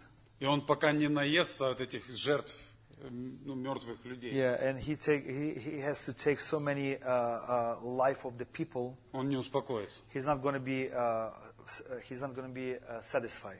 Мы So- что можем? Мы можем He's молиться. talking about the spirit of war that was released, and he would like to take so many people's lives, you know. And until he does that, he's not going to be satisfied, you know. И мы только молимся, и мы видим And we- результаты молитв. We pray and uh, we see the result of the prayers. Ваших, наших молитв. Your prayers, our prayers. Мы видим, что из послания в Украине никто не погиб.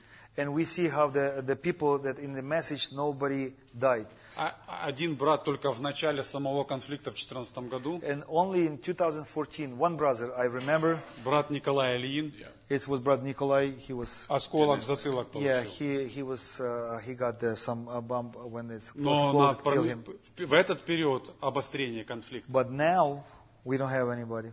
никто не погиб. Uh, let me tell you one И это testimony. молитва святых.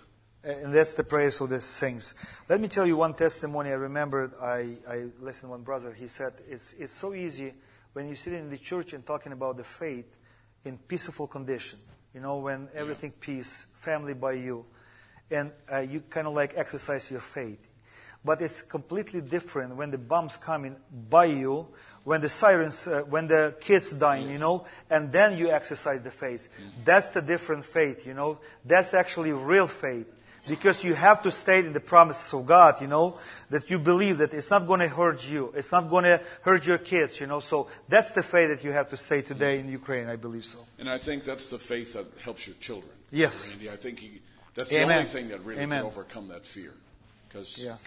uh, you know, it casts out fear. And I think that's, that's And very in the, in the faith actually comes from the situation because you know we can talk today about faith, you know how you're supposed to do, how you're supposed to believe, but when it's come to the situation, then exercise your faith, Yeah. and then it's kind of hard. Amen.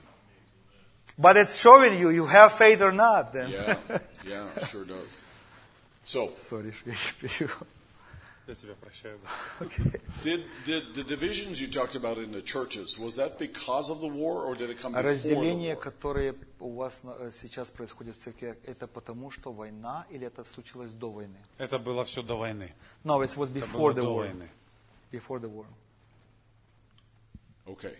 Before the war. So the, the Это, это другая, это духовная война So была. that's the spiritual war. yeah. Oh yeah, yeah, I understand. Ukraine is, uh, Ukraine is like everywhere else. Yeah. So uh, someone asked, where do the store owners get the food to sell? And Now, a lot of farming goes on in Ukraine, right? But so someone is asking, where does the food come from That people buy in the streets and the А markets? где, откуда приходят продукты, которые люди покупают потом на рынках, на базарах? Где они их хранят, эти продукты? Кто, фермеры или как это происходит? Э, Украина, Украина, она одна из самых богатых европейских стран аграрных. So it's the, Ukraine is the biggest farmland in Europe. Поэтому если в холодильнике погреба, подвалы, там, So, выращивают что-то, пытаются, то у кого есть земля. There is like, uh, Ты можешь объяснить, что такое земля и как у нас выращивают? yeah, uh, you know, I, I'm going to just give you like little uh, testimony about myself because I come from Ukraine too. And uh, even like in 2000, I remember it was 1991 when the Soviet Union was broke. Um, we have nothing. Uh, I was looking for a job, and there is no jobs. But because we have the uh, half acres of the land, we plant the corn, we plant the potato. so we actually can, we have some chickens, and as we can supply the family to survive. We have no money, but we have the food. And we store those food in the basement. We store food there, some different place. And like I said, you know, it wasn't like, like food like we have in the United States that you can choose different sausage and something like that. But it was basic food for the person to survive to the next day. We have that. And that's many villages, they do the same right now. So everyone, like if you go to the villages, even like people who live in the city, they have the summer house outside of the city. They have maybe chickens there. They have maybe some kind of like piece of land that they can plant potato, corn, or something else. So they can get and and like your like your fathers used to be, you know, they kept everything in the basement in order for someday you can take from the basement and prepare something that you really need.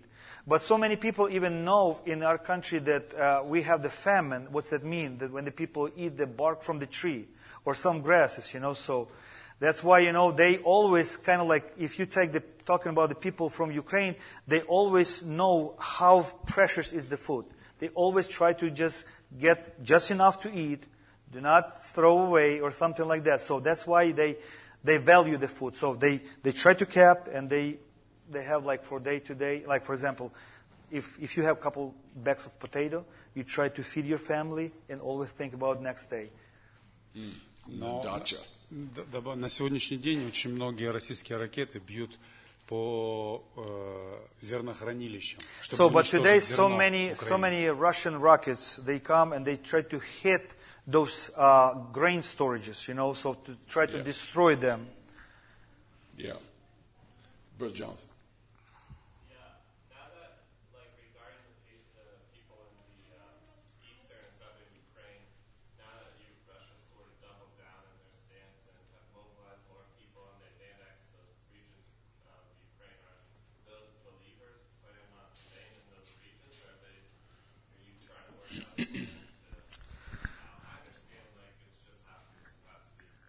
but So the annexed areas, uh, I'm just repeating, but the annexed areas, will those believers stay there? Uh, or С тех пор, как на- will they, will they have a way to get out like we took the people out of uh, the 38 out of Donetsk? Окей, over let the me ask you. hills? Он говорит, те люди, к- с тех пор, как Россия мобилизирует сейчас больше людей, те люди, которые остаются I'll just в say this, that Донецкой part of the reason why the и южной Russia части Украины, annexed that есть ли part of the возможность country их эвакуировать was оттуда? strategic because that's where some of those nuclear plants are. That's where some of the biggest farming goes on. Очень много. The, the best resources are the places they annexed and the access to the Black Sea. All, those are all big reasons. So there are strategic reasons uh, that they took that. Очень много э, людей, особенно в первые дни войны, потому что в Донецке мобилизация So, uh, the, in the first days of war in Ukraine, in Donetsk, э, у них мобилизация проходит, проходит по-другому, не так как в they have the Украине. different, uh, like those uh, areas, they have different mobilization. It's not like Ukraine has. Потому что Россия это диктаторская страна. So, Russian is a dictator's country, И там твоего мнения не спрашивают. and they do not ask your opinion. И они хватали прямо на улицах людей в So, they took the Донецке. people from the street and mobilized to the army. Ты вышел за хлебом, So, you can come to the store, buy the подъехала bread, машина, and there is the car, uh, truck comes, тебя схватили, and they took you, посадили в машину, and put you in the car, привезли, переодели в and they форму, bring you to the place, uh, dress you as a, as дали a, какой-то uh, ржавый автомат и and give отправили you some стрелять. uh, gun and, and send you to the war. И очень много мужского населения погибло в Донецкой и Луганской области. And there is many С той uh, стороны. the people died uh, in the Donetsk area, uh, И бра- у нас много было братьев, которые brothers попадали под вот этот... that they were actually uh, uh, they, they, they tried to mobilize them, И там тоже, и я знаю, что помогали там какими-то, находили какие-то пути, дороги. and but they tried to find a way, and they found actually the ways. Они с точки зрения закона, может, не совсем законные It's были. not legally, it's not lawful, but they do. Но нашли такой путь, как в- молодые братья выехали оттуда. And uh, they found a way that the, the young brothers actually left that И area. я знаю одного такого брата, он сейчас э, приехал там, где Сергей Гридасов. So, and uh, I know the one brother that he came right now to the United States where- in Idaho, wherever the Sergei Он тоже Gradasov точно lived. таким же путем тоже So выезжал. he actually took the same way. Много выехало. А сейчас в церкви в Донецке остались пожилые люди. So, but now in that area only elderly people live. И там, э, по сути, всех, кто уже могли призвать, их призвали, а пожилых не So берут. they could not mob- mobilize the elderly people. So, uh, but young people, there is they, they left the, those areas. Right now, there's no plan in place to get them out. Um, if they're elderly, they're probably going to stay under Russian uh, rules. But many of the young people have already gone. Yeah, they they, they left. The area. Yeah. Да, они остались, только старшие остались там. But the annexation is just him wanting to s- say, I've annexed this part of the world. He just went and stole it. It's not real. But you got to tell him that. Any other questions? Good questions, Mark? Are there any brothers that in the uh, front line that you know of, uh, do you hear from? Any brothers on the front Если, line? если fighting? братья, которые борются и воюют на, на передней I do. линии. I know some. Э, Такой сложный вопрос. It's a very hard question. Э, Есть только два человека, которых я знаю, There is only two people that I know которые пошли добровольцами. that they just come willingly to fight. А так, ну, так, чтобы кто-то и шел, ну, мое мнение личное. That's my my own opinion. Наша брань не против плоти и крови. That we fight not against the uh, flesh and, and blood. Это не э, наша христианская война. This is not the, not Christian war. Наша война на- началась еще 6 тысяч лет назад. Our fight it started six thousand years И мы ago, призваны воевать на другом and фронте. we called to fight on other Потому uh, что я не uh, верю, battle. что христианин I don't believe может испытывать ненависть that uh, Christian can have the uh, hatred Даже к военному русскому, который пришел в Украин- на украинскую to территорию. the uh, soldiers from the Russian army who came to occupy or annex uh, the, the, the land. В Матфея 5 глава In Matthew 5th chapter, сказано, что мы должны любить врагов наших uh, we, it says that we have to love our и enemies благотворить ненавидящим нас, and do good to them и молиться за обижающих нас. and pray for those that actually bring uh, Мы pain. к этому призваны. We call to do that. Я не осуждаю этих I'm not двух judge братьев, them. которые там э, этим занимаются. Uh, if uh, let me just, if I can, just shortly, because this is the question that actually um, all the, uh, people who come from United, you you raised in different uh, cultural, and I know uh, I, I have the fellowship with many people that uh, from the young age ages, you know, they fight for the country. So, and I remember the one brother asked me a question because he said that when the brother Branham he came to um, Paris, I believe, he visited the cemetery when the uh, s- uh, United States soldiers laying down. Yes. And he said, if I would be in that time, I would do the same. And I was, I telling the brothers, I said, listen, it's good, but how about if you live in the Germany country? Could you say the same way? How about if you live in Soviet Union army or, or live in Soviet Union country? Could you do the same? You were blessed because you live in the country that actually was created. Uh, uh, uh, uh, they have a freedom. They have the freedom of religion, freedom of speech. You know, you grow in the country that actually I was surprised. I came to the country and I asked, "Do you believe God?" I said, "Yes." Do you believe God? Yes. I said, "My goodness, you know, it's so hard to say in Ukraine, especially in Soviet Union, because you're not going to find the people that said, "Yeah, I believe in God in Soviet Union." Because my grandma, just because they found the Bible in her house, they took for five years into the prison. So, and you know, it was different atmosphere that we raised. I remember the first ministers, they come to the United, uh, to Ukraine. They were surprised. They said, I was preaching, I was pushing the gospel, you know, and they all sit like a dead people, you know.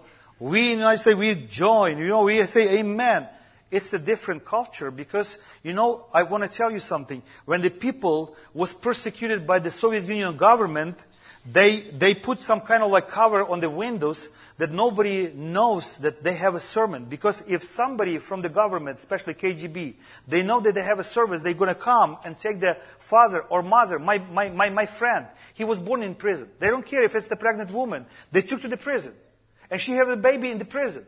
So it was different culture, you know. So and sometimes we don't understand each other because uh, you have the emotion, you know. You, you if you joy, you know.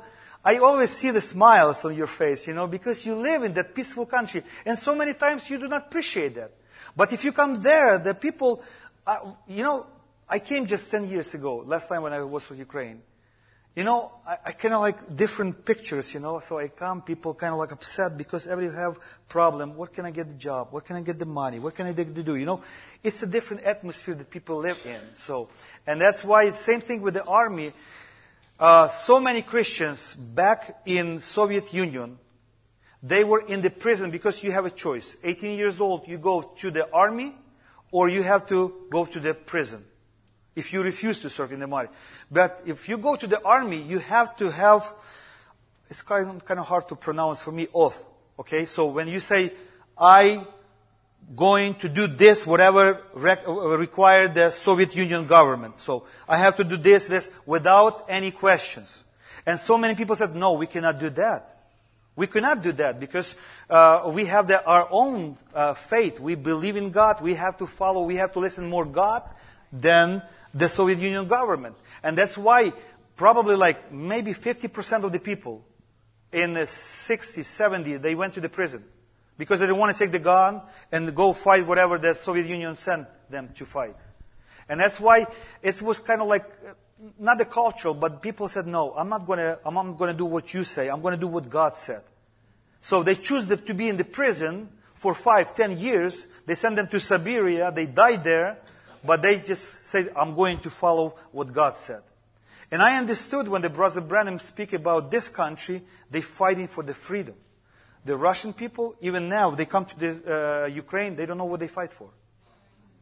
They don't know because uh, Ukrainian people, they fight for the land. They fight for the houses. They fight for the ha- families. But the Russian soldiers, they come and they don't know what they fight for. They have, the mo- they have no motives. That's that's a little bit about the, you know. Uh, I'm, I, I hope I'm going to answer you. You know, so That's a, gr- Uh, a, that's a question that yeah, uh, is a real discussion. mark yeah. that That's why why 'cause that's so many people they have the same faith. From yeah, from our perspective, we would look at that one way, but from their perspective, Yeah. that's a different story. Yeah. Listen, we it's twenty minutes to two, so uh, Sorry about this that. is Take this is time. wonderful just to be able to interact with you. But uh, I'll tell you what we'll do. We'll we'll end and we'll have a word of prayer and so forth. Мы будем молиться Uh, I сейчас. got one question to end Я on. имею- though. я имею в виду But, еще один and, and then вопрос. afterwards, uh, they, they'll stay a little bit. They have to go soon, but uh, we'll stay just and greet outside and talk. Mm-hmm. Yeah, мы okay, будем so you, потом you еще на can улице do общаться that. тоже. and Get your picture made with uh, Brother Costi. Hold on, Bill, one sec. Um, because I, I just like to say this that сказать, it's almost like the book of Acts, you know, where you have uh, people taking great risk, you know, but believing that God is with them and and doing things. And that's why I appreciate Brother Kostya and the work him and others are doing in the country to help uh, for no benefit. They don't get paid to do that, and you know they're not they're not on salary somewhere to do that. They're taking great risk to do this. But I wanted to ask, and this is, uh, I was sent this question, but I wanted to ask. Everyone I talk to in Ukraine talks about how they trust God more.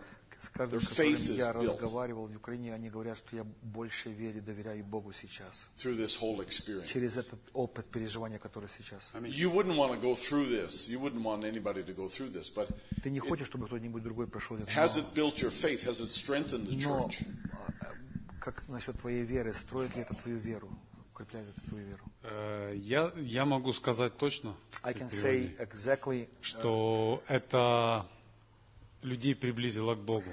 the people can draw near to God through Как, this как брат говорил про давление, As a brother speak about the squeeze, squeeze, Squeeze. squeeze. Брат Бранхам, он говорил, что церковь э, перед восхищением будет иметь это давление. The brother Branham, he was speaking about the squeezing time that before the rapture, the church going through Это и здесь тоже будет давление. And I believe over here you're going to have some squeeze too. Просто оно сейчас находится в Украине. For now, it's in Ukraine now. Но чтобы церкви уйти, ее нужно выдавить. But the, before the, uh, church would go to the rapture, you have to squeeze her. Когда ты находишься под давлением, And when you under the pressure, ты испытываешь больше близости с Богом. you you have the more uh, drawing close to God, Потому что обычная рутинная жизнь, because the uh, the the common life она немножко тебя отдаляет от Бога. it's actually uh, bring you farther from God. Но когда ты получаешь в жизни испытания, But when you go through the trials и тебе некак, ты не можешь его решить, and you could not make this, uh, you could not change it by yourself, ты обращаешься к той инстанции, где это может э, быть решение. you are called to the uh, source that actually can make that change in your life. Однозначно, жизнь христиан в Украине, And I, I know for sure that the life of Christian in Ukraine, она стала более чистой такой, it's become uh, more clear, бу- более сближенной. more closer to God. Даже вот эти девять собраний в Кривом Роге. Even those s- nine churches in Krivoy Rog, Потому что там есть один брат, который э, дает запросы на помощь этим людям. because there is one brother that actually uh, send us the needs of the people there. Они стали заботиться друг о друге. They start take с care about each other in the work condition. Yeah. Конечно, да. Yeah, musicians, if you'll come up.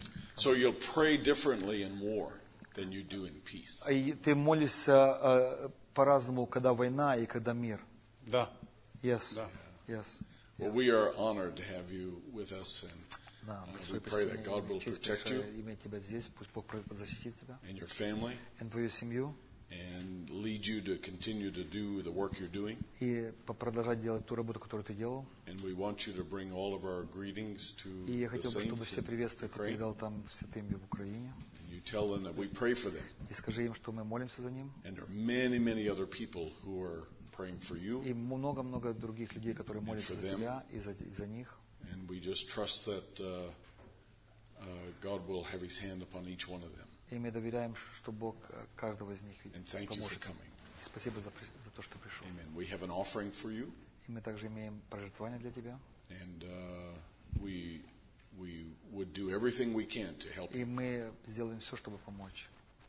because we feel like we're family. И потому что мы чувствуем, что мы есть семья. That's what families do. И вот это то, что делает семья. Yeah. May God bless you. Thank you, brother. Игорь. Это не может переводить английского.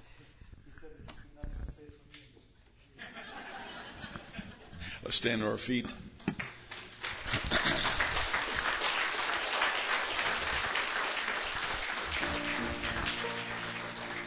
My, Jesus love to put on the coffee pot and just sit down and talk and you know just listen to their stories. But I, I will tell you that everyone in Ukraine I've talked to, and I was there a year ago today, and uh, you know they just talk about their um, their trust in God and their the peace they have and the you know the strength they have in difficult times, and it's just encouraging to listen to them, and uh, I appreciate that so very much. Amen. Draw me close to you.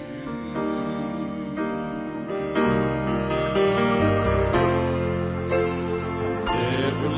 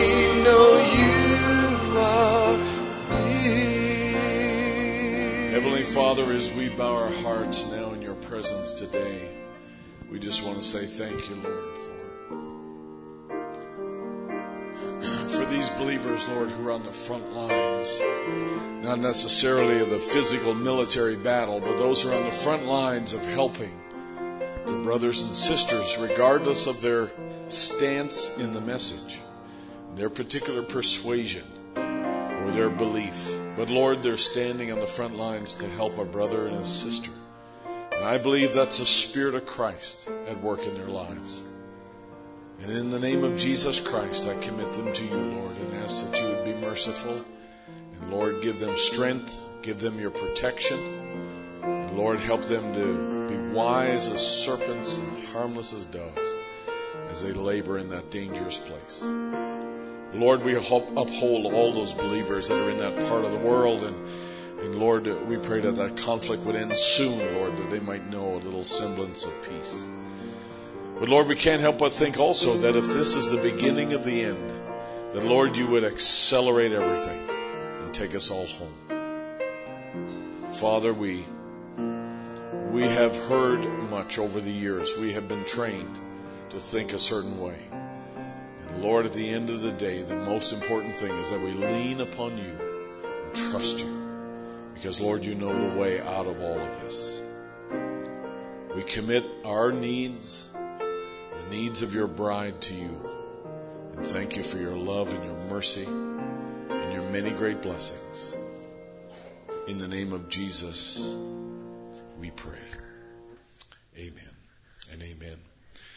God bless you as you go today, and uh, may God be with you. Uh, we want to shake hands with the folks here. Brother Bill didn't want to disregard your question. We'll get it in here before Brother Costa goes, okay? We'll, we'll ask him. Um, so may God bless you all, and we'll let you go. Let's sing a little chorus as we uh, leave this morning. Are you? Power of your love. Okay, go ahead. Sing this as you go this Lord, morning. May God bless you. to you. Be changed and renewed, flowing from the grace that I found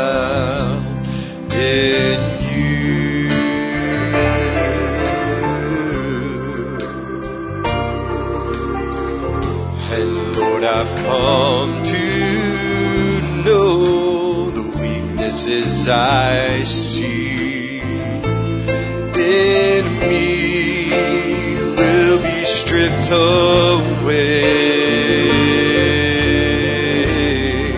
by the power